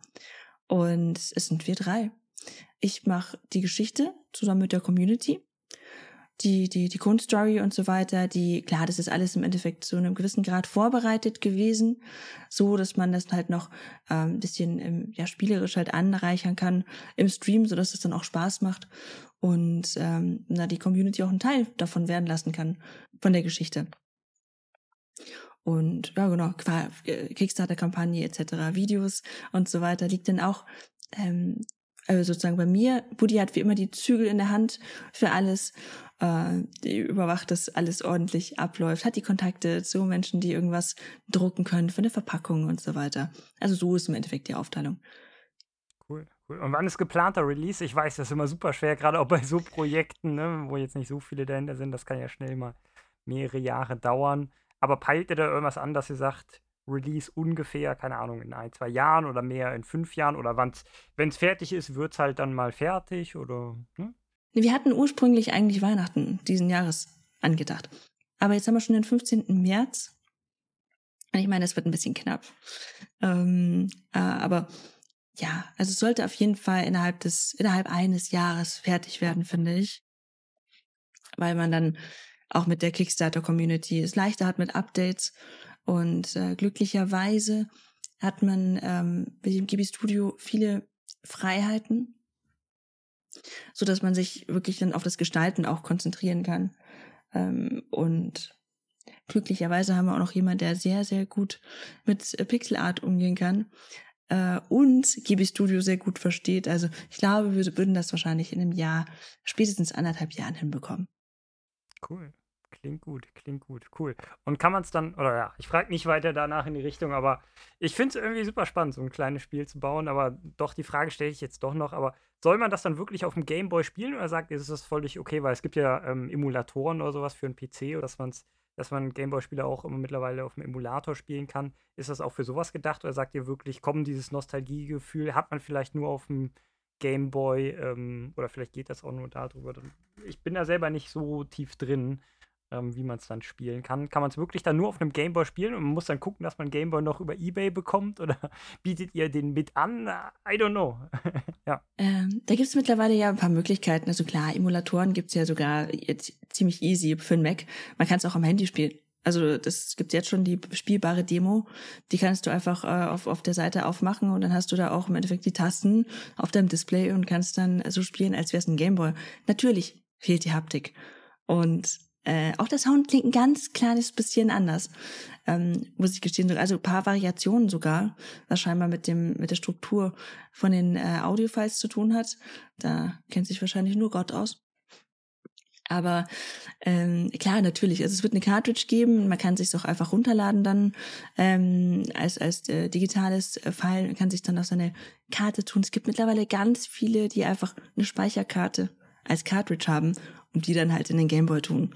Und äh, natürlich, für diejenigen, habe ich auch, habe ich auch bei mir im Gameboy drin stecken. Ähm, macht natürlich auch Sinn. Also, das kann jeder spielen, wie er mag. Außerdem gibt's ja eh einen Twist insofern, dass im Spiel werden auch gewisse Elemente versteckt sein, sodass das über mehrere Medien gespielt werden kann. Zum Beispiel wird da was noch mit AR drin versteckt sein, sodass man da vielleicht auch ein Smartphone braucht, wenn man das möchte. Es gibt verschiedenste Lösungswege, über die man dann zum Ziel kommt. Äh, man kann quasi die nutzen, muss aber nicht, kann einfach ganz oldschool auf dem Gameboy bleiben und damit eine genauso gute Spielerfahrung haben. Und also von daher, das ist uns eigentlich ziemlich wurscht. Nur blöd, wenn man das Handy halt in der Hand hat und du hast kein zweites zur Hand, dann wird es schwierig. Hm. Mit Aber sowas finde ich AR. ja cool, dass man, dass man da dann noch AR irgendwie einbaut und sagt, hier, jetzt musst du mal den, ich sage jetzt einfach nur ein Beispiel, wahrscheinlich habt ihr es cooler gemacht, ne? Den QR-Code im Spiel irgendwie scannen das ist ein oder. Okay, ja, genau. ja, in Bildern und so weiter. Ja. Genau, weil es am einfachsten ist. Es kann jedes hm. Telefon. Ja, ja, ja. Ja, solche Cross-Media-Geschichten sind schon immer ziemlich äh, cool, finde ich auch. Eine Sache fällt mir gerade noch ein. Du hattest letztens auch mal im Stream einen äh, ganz neuen, tollen Gameboy gezeigt, von dem ich auch schon wieder den Namen vergessen habe. Das heißt, äh, man muss jetzt nicht mit dem Game Boy Color spielen, sondern es gibt auch neue Gameboys. Wie, Dessen Namen wie, wie, wie heißt das? Vergesse. Was ist das? Warte. Und wie unterscheidet sich das von dem Game Boy Color, der bei mir äh, im, im Zimmer meiner Schwester liegt, weil ich den ihr mal geschenkt habe? Kann ich mir auch diesen nehmen? Du hast einen Game Boy Color, Ben. Ja. Ja, also ich habe ihn halt meiner Schwester geschenkt. So, deswegen will ich ihn jetzt nicht zurückschenken. Außerdem habe ich den noch so schön, schön beklebt mit ihrem Lieblingstier und, und allem. Oh. Und äh, genau, aber überlege jetzt tatsächlich, mir vielleicht doch mal so einen ähm, modernen Gameboy zu holen. Gerade weil das, was du auch gesagt hast mit dem äh, GB Studio und so weiter, das klingt ja schon echt spannend. Und ich glaube, auch nach einer coolen Anwendung für Game Jams etc. Definitiv. Also ich warte eigentlich nur darauf, dass die ersten ausgerichtet werden, weil GB Studio kostet nichts. Kannst du einfach so runterladen. Gibt's äh, für den Mac, für, ich glaube, für, für Windows auch. Da ist mittlerweile sogar ein Tracker drin, also um Musik zu kreieren, was ich jetzt aktuell zum Beispiel eher über Umwege mache. Also ich mache die Musik auch, die mache ich auch im Stream. Ähm, äh, macht die aber mit jemandem in Zusammenarbeit, der das dann über einen Tracker umsetzt, um ein Mod-File zu generieren. Das ist die Art von Files, die du brauchst, um sie ins Spiel ähm, also zu integrieren. Und äh, da ist GB Studio gerade also, äh, also super einfach. Kannst super easy ein Spiel kreieren. Die haben sogar schon Assets drin, die du nutzen kannst, wenn du möchtest. Wenn es dir einfach nur um das Erzählen von der Geschichte geht, kannst du einfach mit den Assets arbeiten und da was äh, Schönes zusammenstellen, mitziehen und Musik und Dialogen und allem Möglichen. Geht relativ, sag mal relativ einfach, kommt natürlich drauf an, was man so für ein Typ ist. Aber wenn du bei einem Game Jam mitmachst, dann hast du wahrscheinlich schon ein bisschen was gesehen und würdest damit ziemlich einfach umgehen können. Also schon spannend. Das neue Ding heißt äh, Analog Pocket. Ich habe nochmal nachgucken müssen. Heißt Analog Pocket. Oh, davon gibt es auch mehrere Editionen. Das ist ein sehr hochwertiges Gerät, ist auch gar nicht günstig. Leider. Da ist es eigentlich günstiger, sich einen gebrauchten äh, Gameboy zu holen oder einen umgebauten, so einen, so einen gemoddeten. Ich habe auch einen gemoddeten. Ich heiße euch nochmal hier gerade hier hin. Kann wir später noch raushauen, aber ähm, und die sind niegelnagelneu. Allerdings sind die halt schon wieder ausverkauft. Die kriegt man fast nicht her. Ich glaube, die kosten auch irgendwie 200 Dollar oder so. Äh, absolut scharfes Display, mega cool. Du kannst es an deinen Fernseher anschließen, kannst Controller anschließen. Ähm, das ist einfach eine kleine Spielkonsole, so wie es der Game Boy auch war. Ähm, und ein tolles Gerät die wahrscheinlich irgendwie, meine ich, mit GB Studio unter einer Decke stecken. Ich wette. Ja, vielleicht kommt das ja alles nochmal wieder. Ne? Das ist ja immer so, die ganzen alten Trends und dann heißt es vielleicht in zwei, drei Jahren, es gibt noch viel mehr Gameboy-Spiele und das ist, dann seid ihr quasi jetzt hiermit die Pioniere der, der neuen Ära. Ich frage mich. Es gibt noch nicht so viele. Oh, sorry. Ja, nein, erzähl ruhig. Es gibt noch gar nicht so viele. Es gibt, ähm, also letztes Jahr kam erst ein neues Spiel raus. Dadies. Das hatte ich noch im Stream gespielt, da warst du leider noch nicht da. Und ähm, das ist ein tolles Storyspiel. Auch eins der ersten, die mit GB Studio gemacht worden sind, was jetzt natürlich, glaube ich, sogar mit jedem Analog Pocket ausgeliefert wird. Ja. Dadius. Hammer Story, tolles Spiel, richtig cool gemacht und ich weiß nicht, es gibt aktuell eine Handvoll Spiele, die gut sind und die die Community auch gerne mag. Daddy ist es da ganz weit vorne, weil es einfach klasse gemacht worden ist.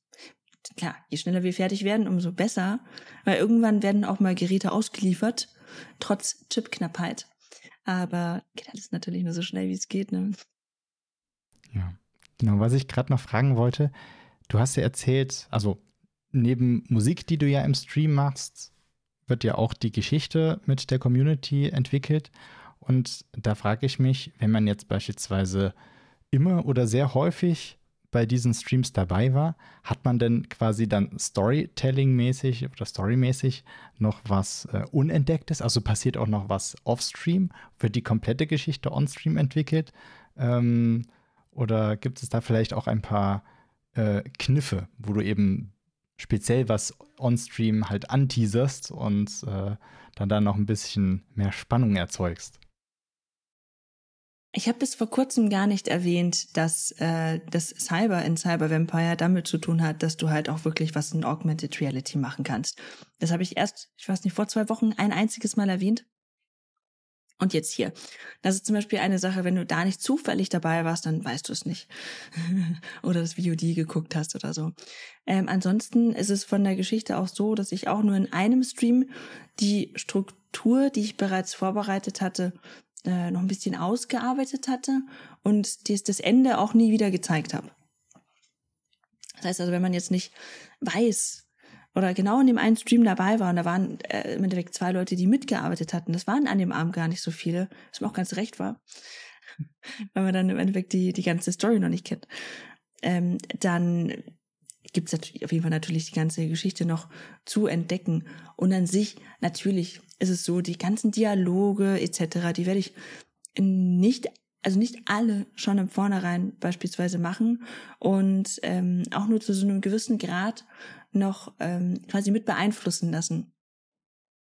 Weil, klar, die Struktur habe ich eigentlich schon vorgegeben, nur so ein bisschen noch quasi ein bisschen mitwirken lassen. Ähm, also es auch natürlich Spaß macht und man neue Ideen noch dazu bekommt. Bei den Charakteren fand ich, war so die allergrößte Freiheit.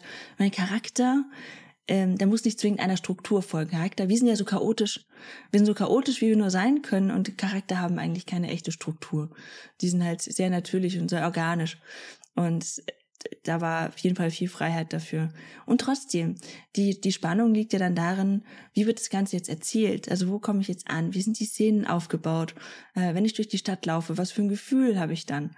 Und es baust ja im Endeffekt durch das auf, was du siehst, was du hörst und mit wem du dann irgendwie auch sprichst. Und wir haben jetzt nicht viele Farben, mit denen wir spielen können. Was ich mag, weil es ja dann ziemlich reduziert ist. Und ich mag grundsätzlich immer Reduktion wenn da nicht so viel ist dann du dich echt aufs Wichtigste quasi konzentrieren kannst. Und das ist dann die, das ist dann die Story. Das heißt, da werde ich viel mit den, mit dem, was geschrieben wird, also was du dann als Dialog wahrnimmst, intensiv noch arbeiten. Ähm, aber ich glaube, dass du da, dass im Endeffekt für dich das Spielerlebnis eigentlich davon entkoppelt ist. Wenn du jetzt an einem Dialog, an zwei Zeilen beispielsweise sehen würdest, wie ich die schreibe, und du siehst jetzt aber im Zusammenhang, im Spiel oder erlebst sie dann im Spiel, ist nochmal was anderes. Nochmal zum Schluss von dem Thema, bevor wir dann noch zu unserem letzten Themenblock heute wechseln. Wie äh, sind denn eure aktuellen Pläne bezüglich Involvierung von äh, Spielerinnen und Spielern im Entwicklungsprozess auf eurer Webseite, die übrigens äh, sehr, sehr schick ist. Also die hat so einen schicken Parallax-Effekt, wo man schon so potenzielle Szenen aus dem Spiel sieht, sieht mit äh, ja, Kickstarter-Symbol. Und dann gibt es hier unten auch ein QR-Code, Play the Demo, wo man sich aktuell nur benachrichtigen lassen kann. Ähm, plant ihr da. Nee, man kann auch spielen. Ah, man kann auch schon spielen. Okay, ich habe ja. den noch nicht gescannt. Von daher ähm, muss ich das dann vielleicht äh, direkt bald mal machen. Ähm, sammelt ihr denn schon aktiv Feedback und wie plant ihr mit dem Feedback umzugehen? Plant ihr oder macht ihr das vielleicht teilweise auch schon gewisse Schnipsel mal von Leuten ähm, spielen zu lassen und ihr schaut dabei zu, um zu gucken, wie die so reagieren? Ja, Gerade eben in, in, in, Sachen so Usability, User Experience lassen sich da ja ähm, viele Dinge dann noch feststellen, was man zum Beispiel auf ähm, Spielerlebnisseite nicht so ganz versteht oder was besonders toll ist. Äh, ja, was, was findet da gerade schon statt? Was äh, gibt es vielleicht noch? Und ja, erzähl einfach mal, was dir dazu einfällt. Also was im Endeffekt auf jeden Fall geplant ist, klar, man hat, ähm, ich ich, ich kann mich immer glücklich schätzen, dass wir irgendwie so ein, ich sag mal, großes Netzwerk auch an jungen Leuten beispielsweise zur Verfügung haben, die, wenn sie Lust haben, mal was auszuprobieren, jetzt, ähm, ob das jetzt die Studenten aus dem Designbereich sind oder ob das jetzt äh, Studenten sind, die ich im Karrierebereich zum Beispiel betreue, auch da sind ganz viele Gameboy-Liebhaber dabei. Und zumindest ähm, grundsätzlich Feedback zu erfragen, ist auf jeden Fall geplant. Definitiv ich weiß, dass eigentlich, ich meine, Zuschauen finde ich immer eine, ich finde es eine gute Methode an sich, um zum halbwegs nachvollziehen zu können, begeistert das jetzt, löst das irgendwas aus, aber auch irgendwie nicht, denn man ist ja nicht wirklich authentisch, wenn man beobachtet wird. Und äh, auch ich nicht. Ja, da ist man ja irgendwie dann doch nochmal ein bisschen anders, nervös, kann sich vielleicht gar nicht so sehr darauf einlassen. Hm, ich würde es am allerliebsten so machen, dass ich ähm, aus allen Altersgruppen Leute einfach gewisse Sachen spielen lassen würde. Die Demo ist an sich eine technische Demo, muss man sagen. Da wird jetzt nichts erzählt. Da war erstmal wichtig zu sehen, geht das so, wie wir uns das vorstellen? Musik, Aufbau etc. Und ähm, Leute ein bisschen was spielen lassen und dann zu gucken, okay, wie hast du die Story überhaupt verstanden, nachzuvollziehen zu können. Ist das jetzt hier so gut erzählt? Ähm, so Eindruck, äh, Feeling, vor allem das Gefühl wäre mir vor allem total wichtig. Ähm, obwohl das natürlich allein schon der Gameboy an sich gut wirken kann. Das ist äh, natürlich ein Glücksfall in dem Fall. Aber ich würde auf jeden Fall zwischendrin immer mal wieder gerne Feedback für auch gewisse Areale einholen. Weil es gibt zum Beispiel einen Wald, der muss sich ganz anders anfühlen als die Stadt, auch das Schloss und so weiter. Also da, da ist mir, mir persönlich wirklich das Gefühl, so wie hat sich das jetzt so angefühlt, war das jetzt so ein bisschen unheimlich, war das irgendwie so ein bisschen gruselig oder so. Also natürlich ohne Vorgaben, aber das wäre das, was ich gerne rausfinden würde. Und ähm, wird dann da quasi auch der, also es gibt ja einen Discord zu deinem Twitch-Kanal und dort gibt es ja auch quasi eine Untergruppe zu dem Spiel. Planst du dann oder ihr das dann quasi über den Discord abzu, ähm, ja, regeln mit dem, mit dem Feedback oder funktioniert das irgendwie anderweitig? Habt ihr euch da schon Gedanken gemacht, wie ihr das organisieren wollt? Oder wisst ihr dann einfach, welche Leute dann spielen, weil so viele mit einem Gameboy gibt es ja dann beispielsweise auch nicht und fragt die dann direkt, hey, wie findet ihr dies, wie findet ihr jenes? Habt ihr euch da schon Gedanken gemacht? Na, es gibt auf jeden Fall so schon äh, jede Menge Tester tatsächlich, unglaublicherweise.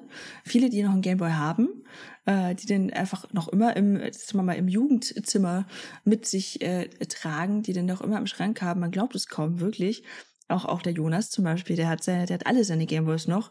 Und ähm, da Gell? Siehst ist ja du? auch cool. Also man glaubt immer, es sind nicht so viele. Das sind aber wirklich viele, die die noch haben und ganz viele, die sogar noch be begeistert ähm, wie rummodden heutzutage oder sogar noch das Ding regelmäßig aus der Schublade holen. Das glaubt man gar nicht, aber dadurch, dass die so gut noch funktionieren, ähm, ist es gar nicht so schwierig, äh, zumindest hier in unserem äh, Umfeld jetzt auch äh, Tester aufzustellen. Also zumindest hier aus dem, aus dem näheren Umfeld waren es schon locker mehr als 15 Leute, die zumindest mal kurz die Demo angetestet haben, äh, wo, wo zum Beispiel Alex teilweise sogar mit der Cartridge hin ist, um mal zu gucken, funktioniert das auch wirklich zuverlässig in jedem Gerät. Ja, ist auch wichtig. Definitiv, also mit der Test-Cartridge, ja. ne? so einfacher geht's nicht, als da mal wirklich äh, zu gucken, hey, bring mal alle mit. Okay, cool. Zu einem alten Kumpel, der andere hat einen gemoddeten, das andere ist ein Klassik äh, erste, der nächste hatte eine japanische Version. Ähm, schon wichtig, das auch mal äh, zu testen, zumindest mal im kleineren Kreis. Aber ich glaube, ab ähm, so viele, es waren nicht wahnsinnig viele Gerätetypen. Ähm, ich meine, wir haben jetzt eh schon, was die Gerätetypen so angeht, das Wichtigste abgedeckt. Und Menschen, also 15, 20 Leute für unsere kleine, also für, für, für unsere kleine Gruppe, die wir jetzt eigentlich sind, würden für mich auch erstmal reichen. Und die haben wir sogar hier im Münchner Umfeld. Da würde ich gar nicht Discord brauchen, muss ich gestehen. Ja, aber ist doch cool. Kann man echt face-to-face -face machen. Ja, persönlicher Kontakt ist ja dann immer noch der, der direkteste. Und ja, also ich bin auf jeden Fall super gespannt, wohin die Reise geht. Und ich glaube, ich würde mich da auch super gern noch einklinken wollen. da können wir abseits des Podcasts nochmal sprechen. Ähm, Gerne. Genau. Und Vampire sorgen ja für Herzklopfen bei einigen Leuten. Bei Vampiren sorgt Blut für Herzklopfen mitunter. Und äh, Herzklopfen kann man aber auch bei Streamern und Streamerinnen beobachten, wenn sie Hyperate nutzen. Was ist denn Hyperate, Hendrike? Hyperate ist eine App, mit der du zum Beispiel von deiner Apple Watch oder von jedem anderen, ja, Art, wie sagt man denn überhaupt auf Deutsch? Heartrate Tracker, würde ich schon sagen, Heartrate Monitor. Mit jedem Herzratenmonitor. Pulsmessgerät. Pulsmessgerät. Ja, genau. Also du kannst im Endeffekt mit Hyperate kannst du deine Herzrate im Stream anzeigen. Und das ist natürlich spannend für Horrorspiele. Das ist spannend für eigentlich alles. Wir haben zum Beispiel so eine Lifestyle-Streamerin, die hat ihre Herzrate beim Grillen an. Oder wir hatten schon mal einen, der wollte unbedingt beim Angeln auf Twitch seine Herzrate streamen, wenn er halt einen Fisch angeangelt hat oder so. Äh, Fitness, alles. Also es ist an sich mega spannend, finde ich. Weil ähm, gerade in so Momenten, wo eine Herzrate zum Beispiel also sich stark verändert, hast du halt immer wieder, finde ich, ganz starkes Storytelling in der Community. Die erzählen sich noch ewig lang von den Geschichten von wegen, oh, weißt du noch, wo du dich das eine Mal so krass erschreckt hast und du hattest einen Puls von 130. Oder äh, was ich irgendwie von wegen, äh, es gab so jemanden, der hat ein im Stream geschlafen, der hat so einen Sabaton gemacht.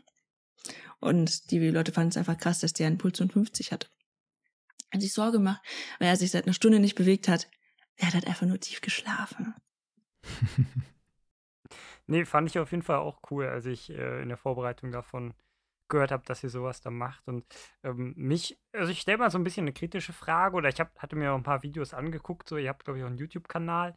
Ähm, natürlich sieht man da dann auch, je nachdem, manchmal nicht so ganz krasse Ausschläge. Oder das hatte ich mich gewundert irgendwie, dass man da jetzt, gerade bei Horrorspielen oder sowas, denkt man so, okay, vielleicht hätte, würde sich da der Puls mehr verändern oder sowas. Aber zumindest bei den Schnipseln, die ich da gesehen habe, war da jetzt wenig Bewegung. Aber klar, man bewegt sich ja auch nicht wirklich, ne, jetzt so rumgefragt oder gedacht. Ähm, fand ich irgendwie interessant. Weiß nicht, willst du darauf mehr eingehen, das mal kommentieren? Oder waren das vielleicht, ähm, ne, ist das, also kann man wirklich Schrecken oder Horrormomente gut durch so ähm, Puls messen oder sind das mehr vielleicht andere Sachen, dauerhaft körperliche Anstrengungen oder sowas beim, beim Game oder sowas? Ich habe meinen Puls auch noch nie gemessen, aber wenn ich so, ich spiele auch zu wenig Horrorspiele, aber ich habe eher einen hohen Puls, wenn ich halt so ganz stark kompetitiv vielleicht irgendwie spiele. Ich sag mal jetzt Beispiel Rennspiel oder sowas. Ich bin jetzt gerade auf Platz 1 gekommen mit 19 anderen in einem Rennen oder sowas und ich will jetzt gerade noch da vorne bleiben, in einem Mario Kart, was auch immer, eine Minute oder sowas. Da könnte ich mir gut vorstellen, dass über den Zeitraum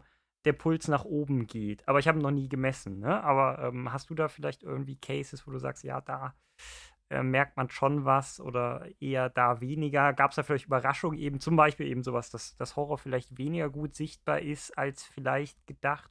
Nee, bei Horror hat man, äh, finde ich, klar, also es kommt natürlich auch immer auf die Person drauf an. Eine Herzrate ist extrem individuell. Ähm, es gibt Menschen, die haben eine äh, höhere ähm, Herzrate im Ruhezustand dann gibt es Leute, die haben einfach eine niedrigere äh, und allein da sind schon äh, wahnsinnig große Unterschiede. Ich habe zum Beispiel eigentlich einen ziemlich niedrigen Ruhepuls, äh, aber wenn ich aufgeregt bin, dann ist der richtig hoch. Das, äh, ich war letztes Mal im Studio und ich glaube, ich hatte wirklich im Durchschnitt 110. Äh, nur vom im Studio stehen und im Studio sein, ja, weil ich so aufgeregt war. Kurzer und, Pulscheck. Was hast du jetzt für einen Puls? Warte. Ich wollte es vorhin noch anmachen, aber ich glaube, ich habe es gar nicht mehr Also angemacht. bei mir ist 71. Echt? Ich bin immer aufgeregt, wenn ich irgendwie quatsche. Und im Stream habe ich meistens um die 80, 80, 90. Am Anfang hatte ich immer 100. 92 schon.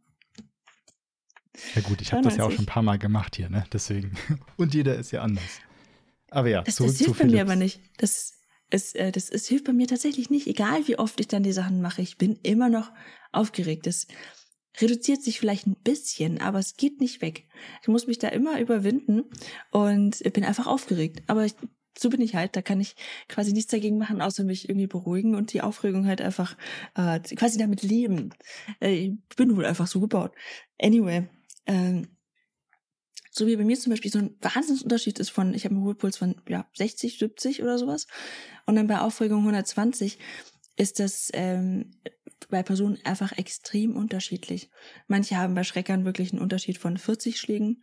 Bei manchen tut sich da fast nichts oder nur ganz wenig. Auch das eigene Fitnesslevel dafür extrem entscheidend. Aber du kannst nicht immer zwingend vom Fitnesslevel darauf schließen, wie sehr sich die Person jetzt erschreckt oder wie sehr sich das jetzt in diesem quasi Schreckmoment widerschlägt. Also zumindest jetzt nur so die nichtmedizinische Wahrnehmung ja, von jemandem, der jetzt nur viel beobachtet hat.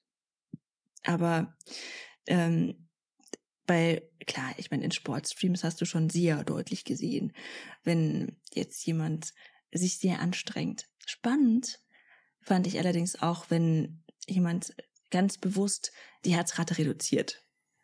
Also wirklich mit Atemübungen und so und dann schnell eine Reduktion von 20 Schlägen oder so pro Minute hat.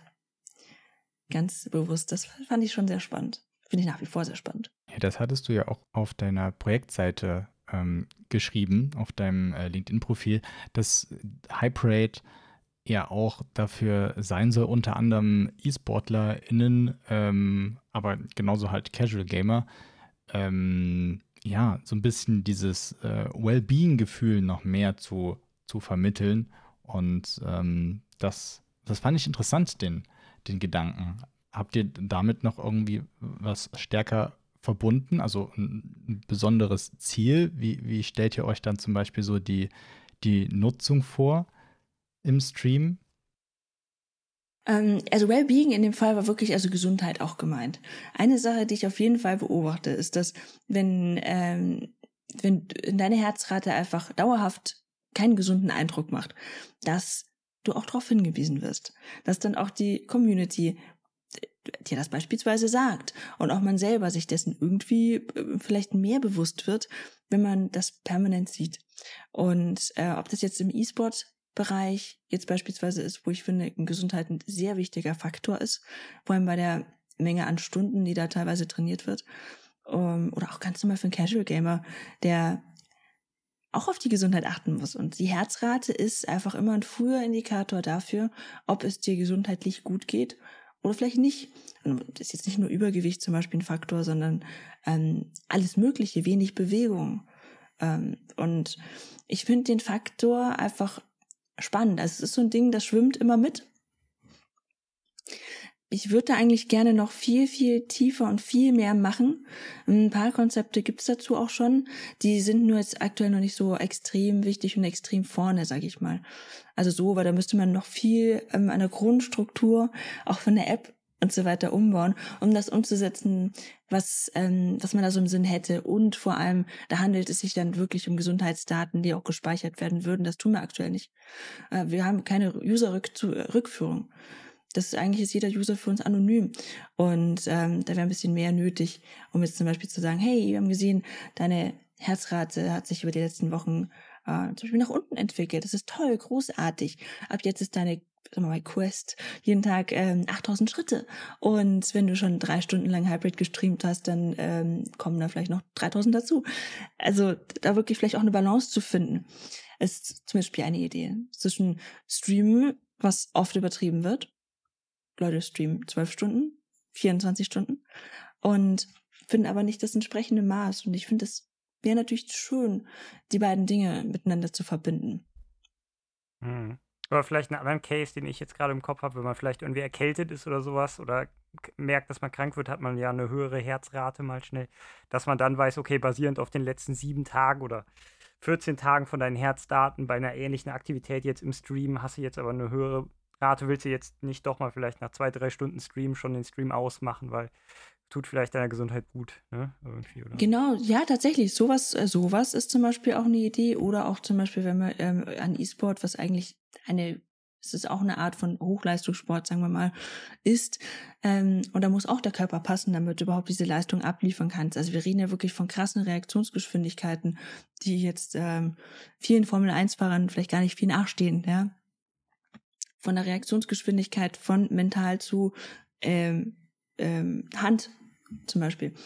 Und ähm, da muss es natürlich auch passen. Und da könnte man genauso Rückschlüsse ziehen zu, du hast schlecht geschlafen, du hast zu wenig getrunken und heute ist echt kein guter Tag, um so viel zu trainieren, äh, sondern vielleicht sollte man lieber einen Gang zurückschalten, mach vielleicht lieber Yoga, was weiß ich.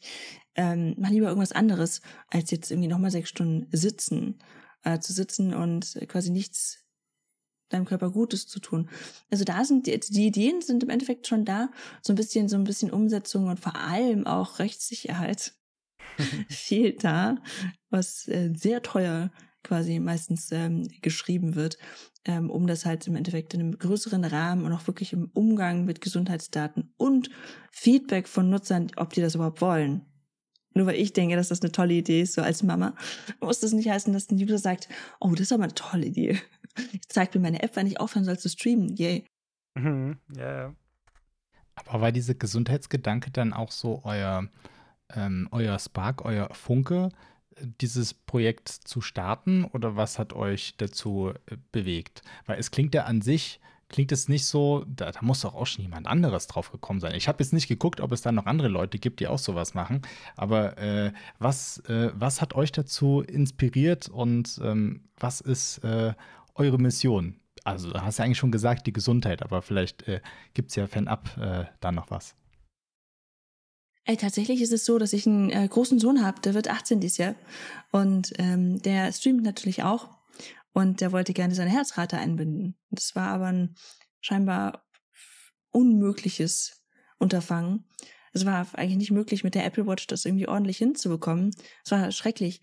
Und ähm, dann äh, saßen wir da und haben gemeint, es ist eigentlich so einfach. Es ist nur die Herzrate im OBS anzeigen. Es ist eigentlich so simpel, es kann nicht so schwer sein. Und dann ähm, haben wir halt ein MVP gebaut. Und dann war der MVP eigentlich okay und cool und ging super easy. Ähm, also das ein, also für den User war es super einfach im Vergleich zu den Prozessen von davor, die ungefähr 15 Schritte hatten. Und ähm, man ständig diesen Link zum Beispiel in OBS erneuern musste. Das muss man nicht. Und von da ging es irgendwie weiter. Also es hat sich aus einem Need von einer Lösung, die suboptimal war, entwickelt und von da aus einfach weiterentwickelt, sage ich mal. So, wenn man dann schon irgendwie so ein Ding hat, wo du sagst, okay, die Community mag das, das kommt irgendwie ganz gut an, man hat auch irgendwie eine Idee dahinter und man will auch wirklich den Streamern an sich ähm, was Gutes tun tatsächlich. Von, von, von dem Standpunkt hat sich das weiterentwickelt und wird sich auch noch quasi weiterentwickeln. Klingt doch super. Hast du da schon irgendwelche Ideen, die dir noch so im äh, Kopf rumgeistern, äh, was man noch alles mit so Pulsmessgeschichten auf äh, Twitch machen kann? Oder vielleicht auch ähm, unabhängig von Twitch in, in Spielen selbst. Also ist jetzt mein, mein Gehirn denkt auch schon weiter. Ich bin dann auch schon dabei, ach ja, Mensch, Pulsmesser kann man ja auch äh, generell so Mensch-Computer-Interaktionen ja auch außerhalb von Spielen in ganz vielen Sachen ähm, noch einsetzen vielleicht. Äh, gerade wenn es um diese Gesundheitsgeschichte geht. Aber ja, bleib mal bei, bei, bei Spielen und, und Twitch. Was gibt es da so für, für Potenziale oder Ideen, die du siehst, wo du vielleicht äh, mit deinem Team schon mal drüber nachgedacht hast? Oder gibt es vielleicht auch schon ganz coole Anwendungsbeispiele, was halt äh, Streamerinnen und Streamer gemacht haben, was ihr jetzt so gar nicht erwartet habt, dass das passiert? Ich habe einen zum Beispiel, ich glaube, es ist der Waldo gewesen, der hat ähm, seine Kanalpunkte also die, die, wenn dann, wenn seine Herzrate zum Beispiel höher war, dann waren die Kanalpunkte teurer, um ihn mit Kanalpunkten durch Sounds zu erschrecken. Zum Beispiel. Das war so was Dynamisches, was eingebaut wurde, was ich total spannend fand. Das fand ich, fand ich cool. Das war, er hat auch ein Horrorspiel gespielt und hatte das halt so, äh, ich glaube, mit Streamerbot oder so eingebaut. Äh, das fand ich, fand ich mega, fand ich mega cool. Ähm, quasi wenn, wenn, wenn ihm langweilig war im Stream, dann war es sehr günstig, ihn zu erschrecken. ähm, das. Und klar, was Spiele angeht, die Idee ist uns ja auch schon gekommen, deswegen haben wir vor kurzem auch ein äh, Unity-Plugin äh, veröffentlicht, damit man genau sowas machen kann. Das, damit man quasi, ähm, stell dir vor, ein Shooter, wir haben als Beispiel einen kleinen Shooter gebaut, oder der Wuffi ist das, der hat einen kleinen Shooter gebaut, wo abhängig von deiner Herzrate du entweder gut zielen kannst oder nicht. Und ganz einfach so ein bisschen wie Moorhuhn, ja. Bekommst du auch Punkte am Schluss. Wie viel hast du, wie viel hast du getroffen? Und äh, da wird dir auch am Anfang so ein Manöver gezeigt, also dies von wegen, dass du einatmest, ein bisschen die Luft kurz anhältst und so. Die Aufgabe im Spiel ist es, deine Herzrate zu senken, damit du besser zielen kannst. Und allein das schon finde ich einfach ganz cool, weil du damit du lernst was. Ja, exakt. Es ist A, es ist wie im echten Leben weil Scharfschützen äh, im Endeffekt ein, natürlich ein wesentlich krasseres Training durchlaufen, aber wurde schon in einigen Spielen simuliert. Und im echten Leben musst du auch die Herzrate senken, du musst die Luft anhalten, etc. Und man lernt vielleicht auch eine Methode, die einen entspannt, spielerisch. Das ist definitiv etwas, was mich entspannt, wenn ich ein paar Mal durchatme und dabei meine Herzrate senke, mein Stresslevel ist sofort niedriger, ich kann mich besser konzentrieren. Das sind alles Sachen, die möglich sind. Und wenn man das vielleicht vorher noch nicht kannte, dann zufälligerweise durch ein Spiel, man sieht sofort, dass es funktioniert. Du hast Instant Feedback.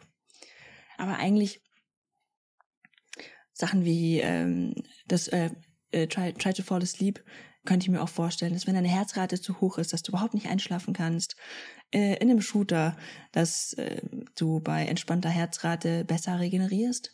In einem Zombie-Spiel zum Beispiel, je nach Herzrate, spawnen mehr Gegner oder weniger. Weil wenn du gelangweilt bist, dann kann man dich offensichtlich noch ein bisschen dengeln. Und ich kann mir da vieles vorstellen, was man da machen kann ähm, in, in Spielen mit der Herzrate. Ja, wir werden sehen, wohin der Weg geht. Philipp, hast du dazu noch, noch ich, eine Frage? Ich habe eine Assoziation mit dem, mir ist leider gerade das Spiel entfallen, aber wir hatten das auch mal irgendwie mit diesem Don't Blink oder sowas, wo du die, ich glaube, es hieß anders, wo du die Webcam dann noch benutzt.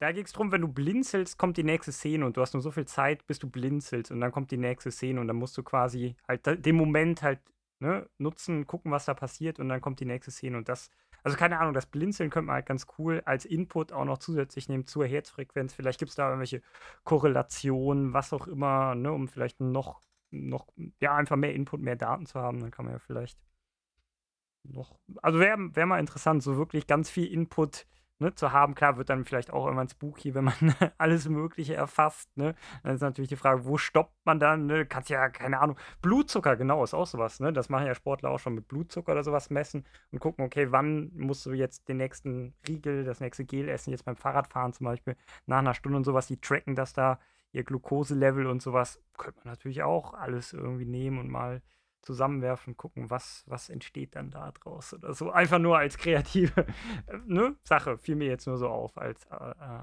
oder ein als Assoziation. Mhm. Kann ich mir aber auch vorstellen, allein schon zum äh, Spiele testen beispielsweise. Da natürlich erweitertes Feedback. Das ist die Herzrate. Du musst natürlich so ein bisschen, ähm, du musst ja ein bisschen quasi vor, Vorwissen zur individuellen Herzrate haben. Also es müsste ja im Endeffekt alles, was du hast, müsste auf jeden Fall schon mal vorher so ein bisschen laufen äh, und du müsstest quasi dem müsste klar sein, was jetzt gerade in der Zeit passiert ist. Also die Person müsste, weiß nicht, eine Viertelstunde da sitzen und überhaupt nichts Spannendes machen, dass du schon mal weißt, okay, das ist der normale Arbeitsmodus.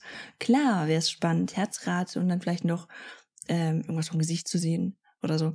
Aber witzig, eine Herzrate würde ich viel einfacher hergeben. Also mir würde es nicht schwerfallen, die hergeben zu wollen im Vergleich zu Face-Tracking. Muss ich gestehen. Wie geht's dir da? Ja, ja. Also kommt drauf an, also in einem Singleplayer-Spiel oder sowas, ne, was so indie-mäßig ist und wo ich weiß, okay, das bleibt bei mir irgendwie Daten oder sowas, da hätte ich, glaube ich, kein Problem mit und würde das machen, aber ähm, jetzt an andere und so, ja, war schwierig. Also ich track halt meinen, mach wenig Herztracking oder ne, äh, Pulsrate-Tracking. Ich habe das früher mal gemacht, ne, leistungssportmäßig und sowas. Ich kenne auch meine Schwellen und sowas. Da kann man ja so Leistungstests dann machen, irgendwie 30, 45 Minuten mal irgendwie mit dem oder ich glaube 20 Minuten war es mit dem Fahrrad dann mal irgendwie immer schneller fahren. Und äh, dann hat man da seine Grenzen, seine Schwellenwerte und weiß, ab da bin ich dann anaerob unterwegs und pipapo. Ähm, aber irgendwie, da gibt es ja auch super viele Studien zu. Das ist dann aber eher nochmal ein anderes Fass, was ich jetzt aufmachen würde, zu ähm, Quantified Self. Was passiert, wenn man sich halt ganz viel trackt und misst und sowas? Tut das einem wirklich gut fürs Wellbeing? Und da gibt es halt ein paar Studien, die sagen, ah, zu viel messen ist vielleicht doch auch nicht gut. Und ne, wenn man so in seinen Körper reinhört, das ist vielleicht so das, das Beste, was man machen kann. Ich bin eher in dem Lager aktuell, kann sich natürlich auch ändern, ne? Das ist dann aber eher allgemein gegen vieles Tracking. Also ich fahre Rennrad, Fahrrad ne, auch relativ viel ohne kmh-Anzeige sogar, ohne Herztracken. Ich habe auch kein Fahrrad, also ich habe nur mein GPS mit, mit dabei, mein Strava-Lauf und gucke da ab und zu mal drauf, aber versuche relativ wenig tatsächlich ähm, zu, zu tracken und also aktiv drauf zu gucken, sondern wirklich im Moment zu sein, zu gucken, wo muss ich gerade lang, sich die Umgebung einzuprägen. Und das macht mir halt einfach Spaß und finde ich irgendwie cool. Aber ähm, ja, wie gesagt, ist halt eine Sache von Quantified Safe nachher, ne, wenn man das wirklich zu Ende denkt und äh, ja, ist halt jeder individuell und anders auch. Ne? Also gibt Leute, die stehen da voll drauf und sagen, ja, alles messen am besten. Und, mhm. Kann ich aber gut nachvollziehen. Also normalerweise, ich mag das Tracken an sich schon. Ich mag zum Beispiel die Ringe von Apple wahnsinnig gern. Aber ähm, zum Beispiel, es gibt Windelsensoren. Und wenn du jetzt irgendwie ein Kleinkind hast und in der Nacht bekommst du eine Push-Mitteilung von wegen, ui, die Windel ist voll und der schläft aber gerade tief und fest, kann dir das eigentlich nichts anderes äh, als ein äh, schlechtes Gefühl geben. In dem Fall. Also von daher, es muss nicht immer alles zwingend gemessen werden. Super schönes Beispiel. ja, aber ich sehe das, glaube ich, auch ähm, so, so ähnlich. Also das, ich glaube, Face-Tracking ähm, wäre auch für mich mehr, mehr irgendwie komisch, als wenn es jetzt noch irgendwelche anderen ähm, Körpersensoren sind. Generell wäre ich, glaube ich, aber auch äh, sehr offen, diverse Sachen einfach mal auszuprobieren und dann zu schauen, äh, wie das so ist. Ähm, aber gerade mit Eye-Tracking lässt sich ja viel machen. Ich glaube, wir hatten, Philipp, die, die, diese Diskussion schon mal irgendwann, wo du ein Spiel meintest und ich meinte ein Spiel und das ja, war beides ja. ähnlich. Ähm, genau, weil ich hatte ja auch noch so ein, so ein Spiel mal äh, gespielt, wo man auch dann eben die Augen zumachen musste, damit man nicht äh, erkannt wird im Spiel von bösen Wesen, die dort rumlaufen und so weiter. Also da lässt sich schon Krass. ganz viel machen. Äh, ja, kann ich auch noch mal raussuchen, äh, wie das hieß. Definitiv klingt toll. Ja, und ähm, Ach, mein, mein, Spiel, genau, mein Spiel hieß Before Your Eyes. Genau, das ah, ist, glaube ich, sogar ja. ein VR. Ist es? Nee, ist nicht VR, genau. Ist mit der Kamera wirklich, machst du dann an und ähm, ist aber auch erst letztens erschienen, April 2021. Ja. ja okay, wie meins cool. heißt, das müssen wir auch merken. Mhm. Aber äh, steht dann in den Show Notes drin. Ähm, genau, diese ganzen Biosensoren in Verbindung mit Playtesting werden uns äh, hoffentlich später dieses Jahr nochmal in einem anderen, in einer anderen Folge begleiten. Da schon mal ein kleiner Teaser für die, die das interessiert. Äh, mich würde jetzt zum Schluss noch interessieren, wenn du ein paar Worte sagen könntest zum Weg. Äh, nein, warte, jetzt muss ich gucken. Zum sprachlosen Kochbuch. Das fand ich ja auch super Stimmt. interessant. Gerade auch aus so einer äh, Usability, UX-Perspektive. Weil davon habe ich noch nirgendwo was ja. gehört, aber und, bei euch, und, bei dir auf der Seite. Genau, und von meiner Seite aus natürlich, ne, Human Food Interaction, Essen, Technik, was auch immer, Kochbuch. Also gerne. Was hat es damit auf sich? Äh, Speechless äh, Cookbook ist im Endeffekt ein, ähm, ein veganes Kochbuch sogar, bei dem du jedes Rezept über Symbole nachkochen kannst. Das heißt, jeder Mensch, der sehen kann, ähm, kann diese Rezepte eigentlich nachkochen. Jeder weiß, wie eine Tomate aussieht oder wie eine Avocado zumindest aussieht. Also wenn du weißt, wie das Gemüse oder ein Öltropfen ungefähr aussieht, weißt du, okay, das wirst du halbwegs nachkochen können. Das war ähm, auch ein Projekt, was ähm, der, der, der Alex zusammen mit dem ähm, Roland gemacht hat. Ähm, das war ein Projekt, das eigentlich schon lange hätte einfach gedruckt gehört, weil ich fand es damals schon wahnsinnig spannend zu sagen, okay, was wäre, wenn du einfach wahnsinnig viele Leute, die äh, verschiedene Sprachen sprechen, in einen Raum holst und die gemeinsam was kochen lässt. Kochen verbindet ja auch.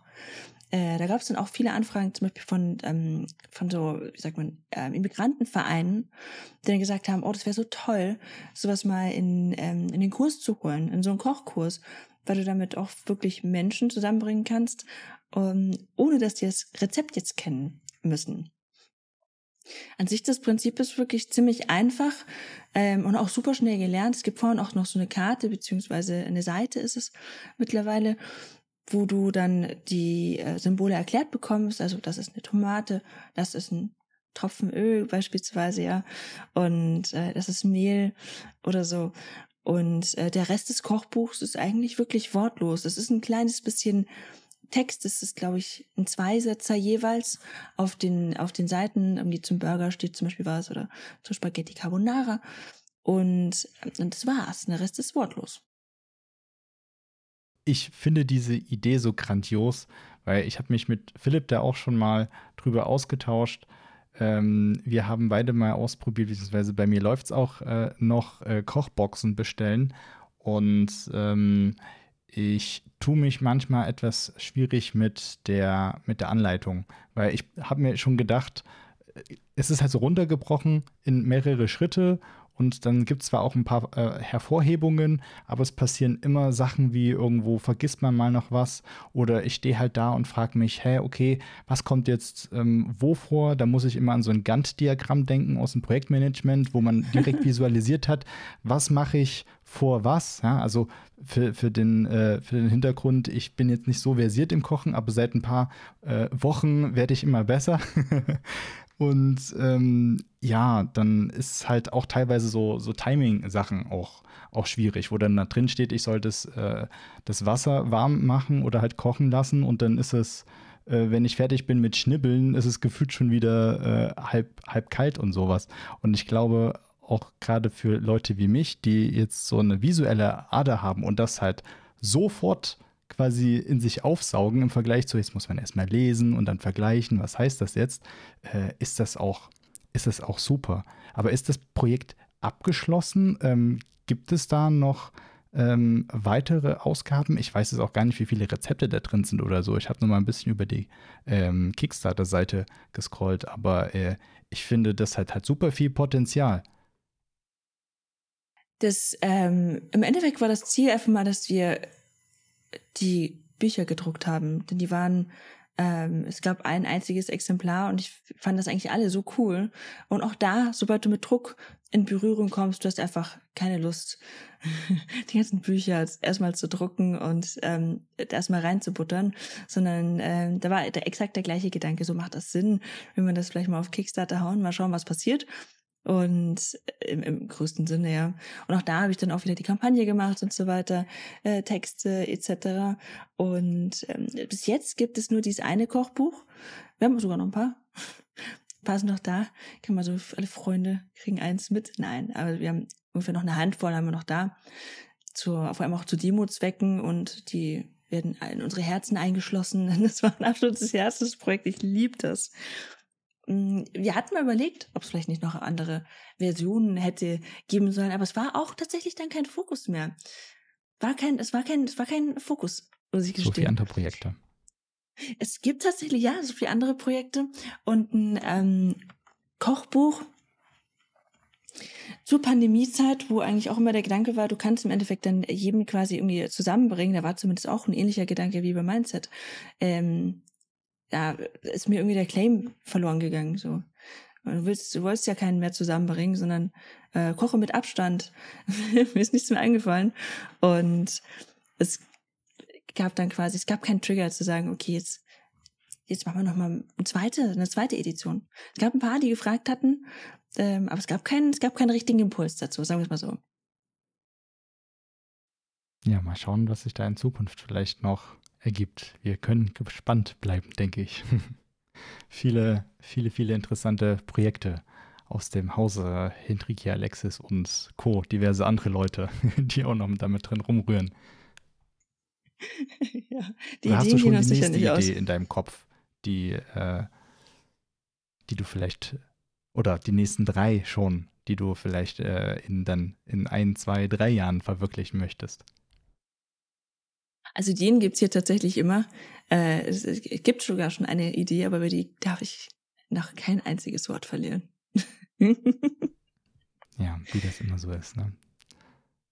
Ja. So ist es. Aber vielleicht dann in Zukunft äh, dann dazu mehr an anderer Stelle, ne? Oder vielleicht auch hier im Podcast, man wird sehen. Ja. Ja, könnte euch vielleicht sogar tangieren irgendwann mal. Also oh, oh. ich melde mich dann nochmal. Kleiner Teaser, das, das ist natürlich jetzt spannend.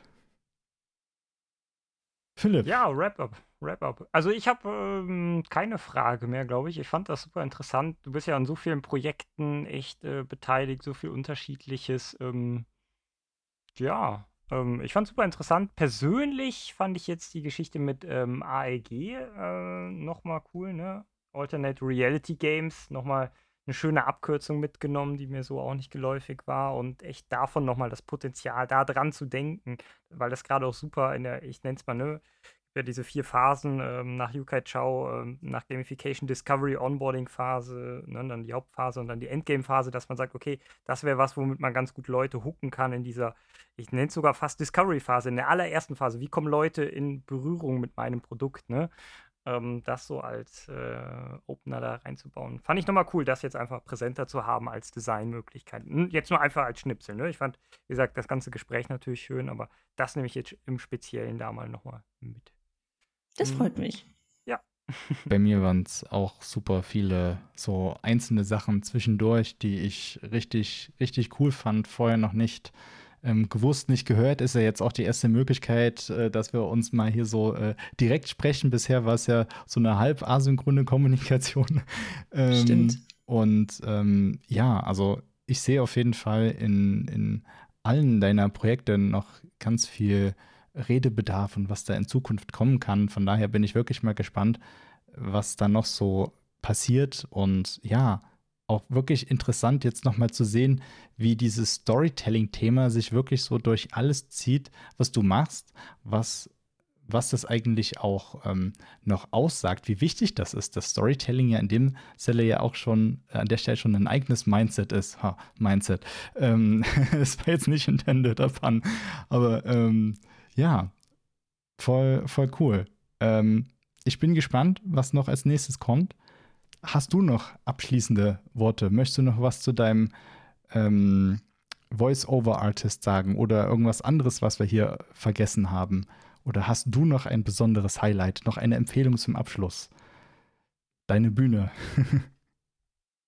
um, ähm, also im Endeffekt, gut, klar, Voice-Over ist jetzt ein, ein Thema, das ähm, das ist echt ein Leidenschaftsthema. Das, äh, ich singe gerne und das Thema Sprechen ist tatsächlich auch ja über einen E-Learning-Kurs, der mal ähm, vertont werden musste, ähm, von einem unserer Projekte entstanden. Und seitdem irgendwie gewachsen. Seitdem habe ich mich ein bisschen mehr damit beschäftigt. Aber es ist eher so ein Seitenthema. Ich mag das. Das, das passt halt einfach irgendwie total gut. Ich wollte schon immer mal irgendwie ein Hörbuch sprechen. Ich habe jetzt tatsächlich vor zwei Wochen äh, das erste Mal ein ganz kleines Hörspiel gesprochen für Kinder. Das mega cool ist. Vielleicht noch ein Hörbuch die Tage. Mal gucken ob das sich auch noch ausgeht. Super spannende Projekte, aber das ist dann wirklich, das ist wirklich so absolute Leidenschaft. Das ist wie, das ist für mich so wie, als würde ich jetzt irgendwie einen geilen Song irgendwie singen von unserer Band oder so. Das, das ist toll. Das ist reines Geschichten erzählen. Das ist wirklich so die reinste Form von Storytelling, finde ich.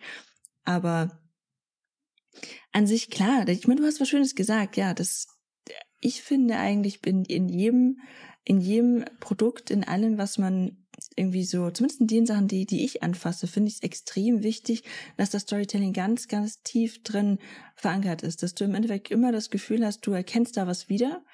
Und das, das würde ich mir auch bei viel, bei viel, bei vielen anderen Produkten sogar mehr wünschen, egal ob das jetzt irgendwie ein komischer LinkedIn-Coach ist oder was weiß ich, dass die, dass, dass das mehr verinnerlicht wird, dass das nicht irgendwie nur so ein Ding ist von wegen, äh, hier, kauf das, sondern da steckt ja eigentlich ganz viel Narrativ bei jedem eigentlich dahinter, aber es wird ja ganz selten nach außen getragen.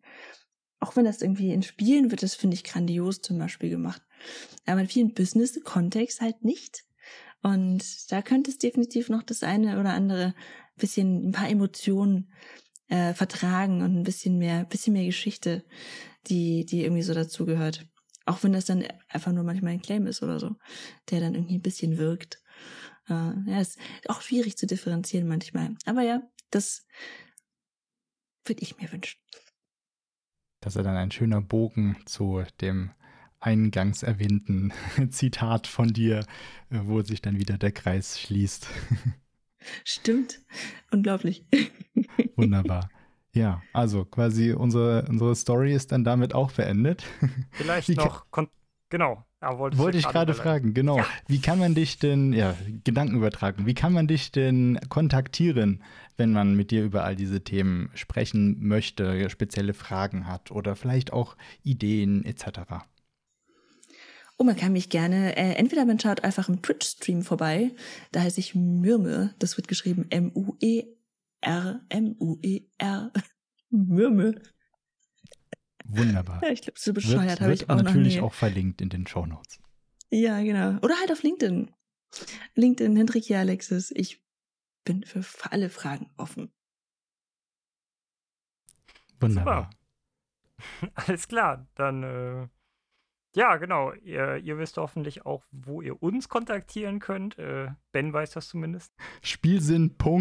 Spielsinn.podcast applepodcast.gmail.com wäre die E-Mail-Adresse. Aber wir sind natürlich auch auf äh, verschiedenen Social-Media-Kanälen vertreten. Facebook, Instagram, Twitter, haben auch einen Discord wo man miteinander quatschen kann, wo wir dich, liebe Henrike, natürlich auch herzlich noch zu einladen. Das wäre natürlich dann auch noch eine Möglichkeit, einfach über den Discord dann ähm, mit dir Kontakt aufzunehmen, sofern du denn da auch dann beitreten möchtest.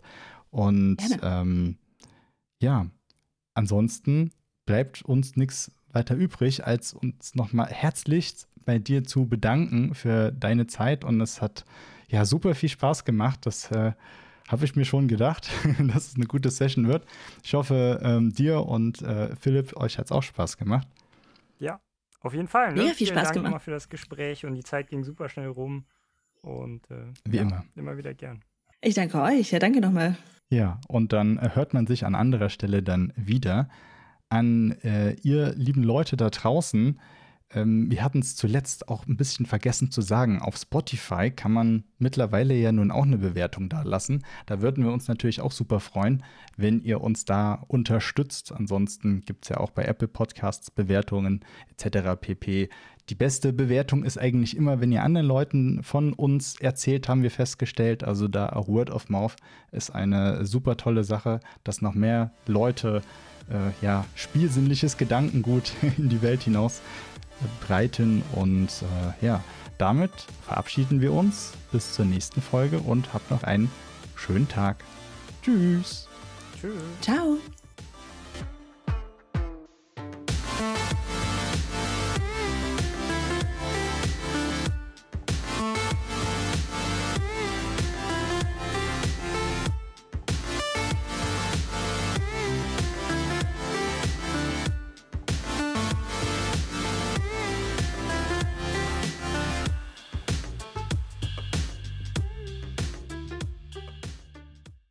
Denn das Mindset hinter dem Entwickeln von Spielen bietet viel Potenzial für den Einsatz aus. Sorry. Das ist hier auch, warte mal, ich muss erstmal lesen, was Ben getextet hat. Darüber Also wir machen danach eigentlich keine Cuts, nur so, ne? Das ist nur der, der Anfang, der ein bisschen durchgedingst sein sollte.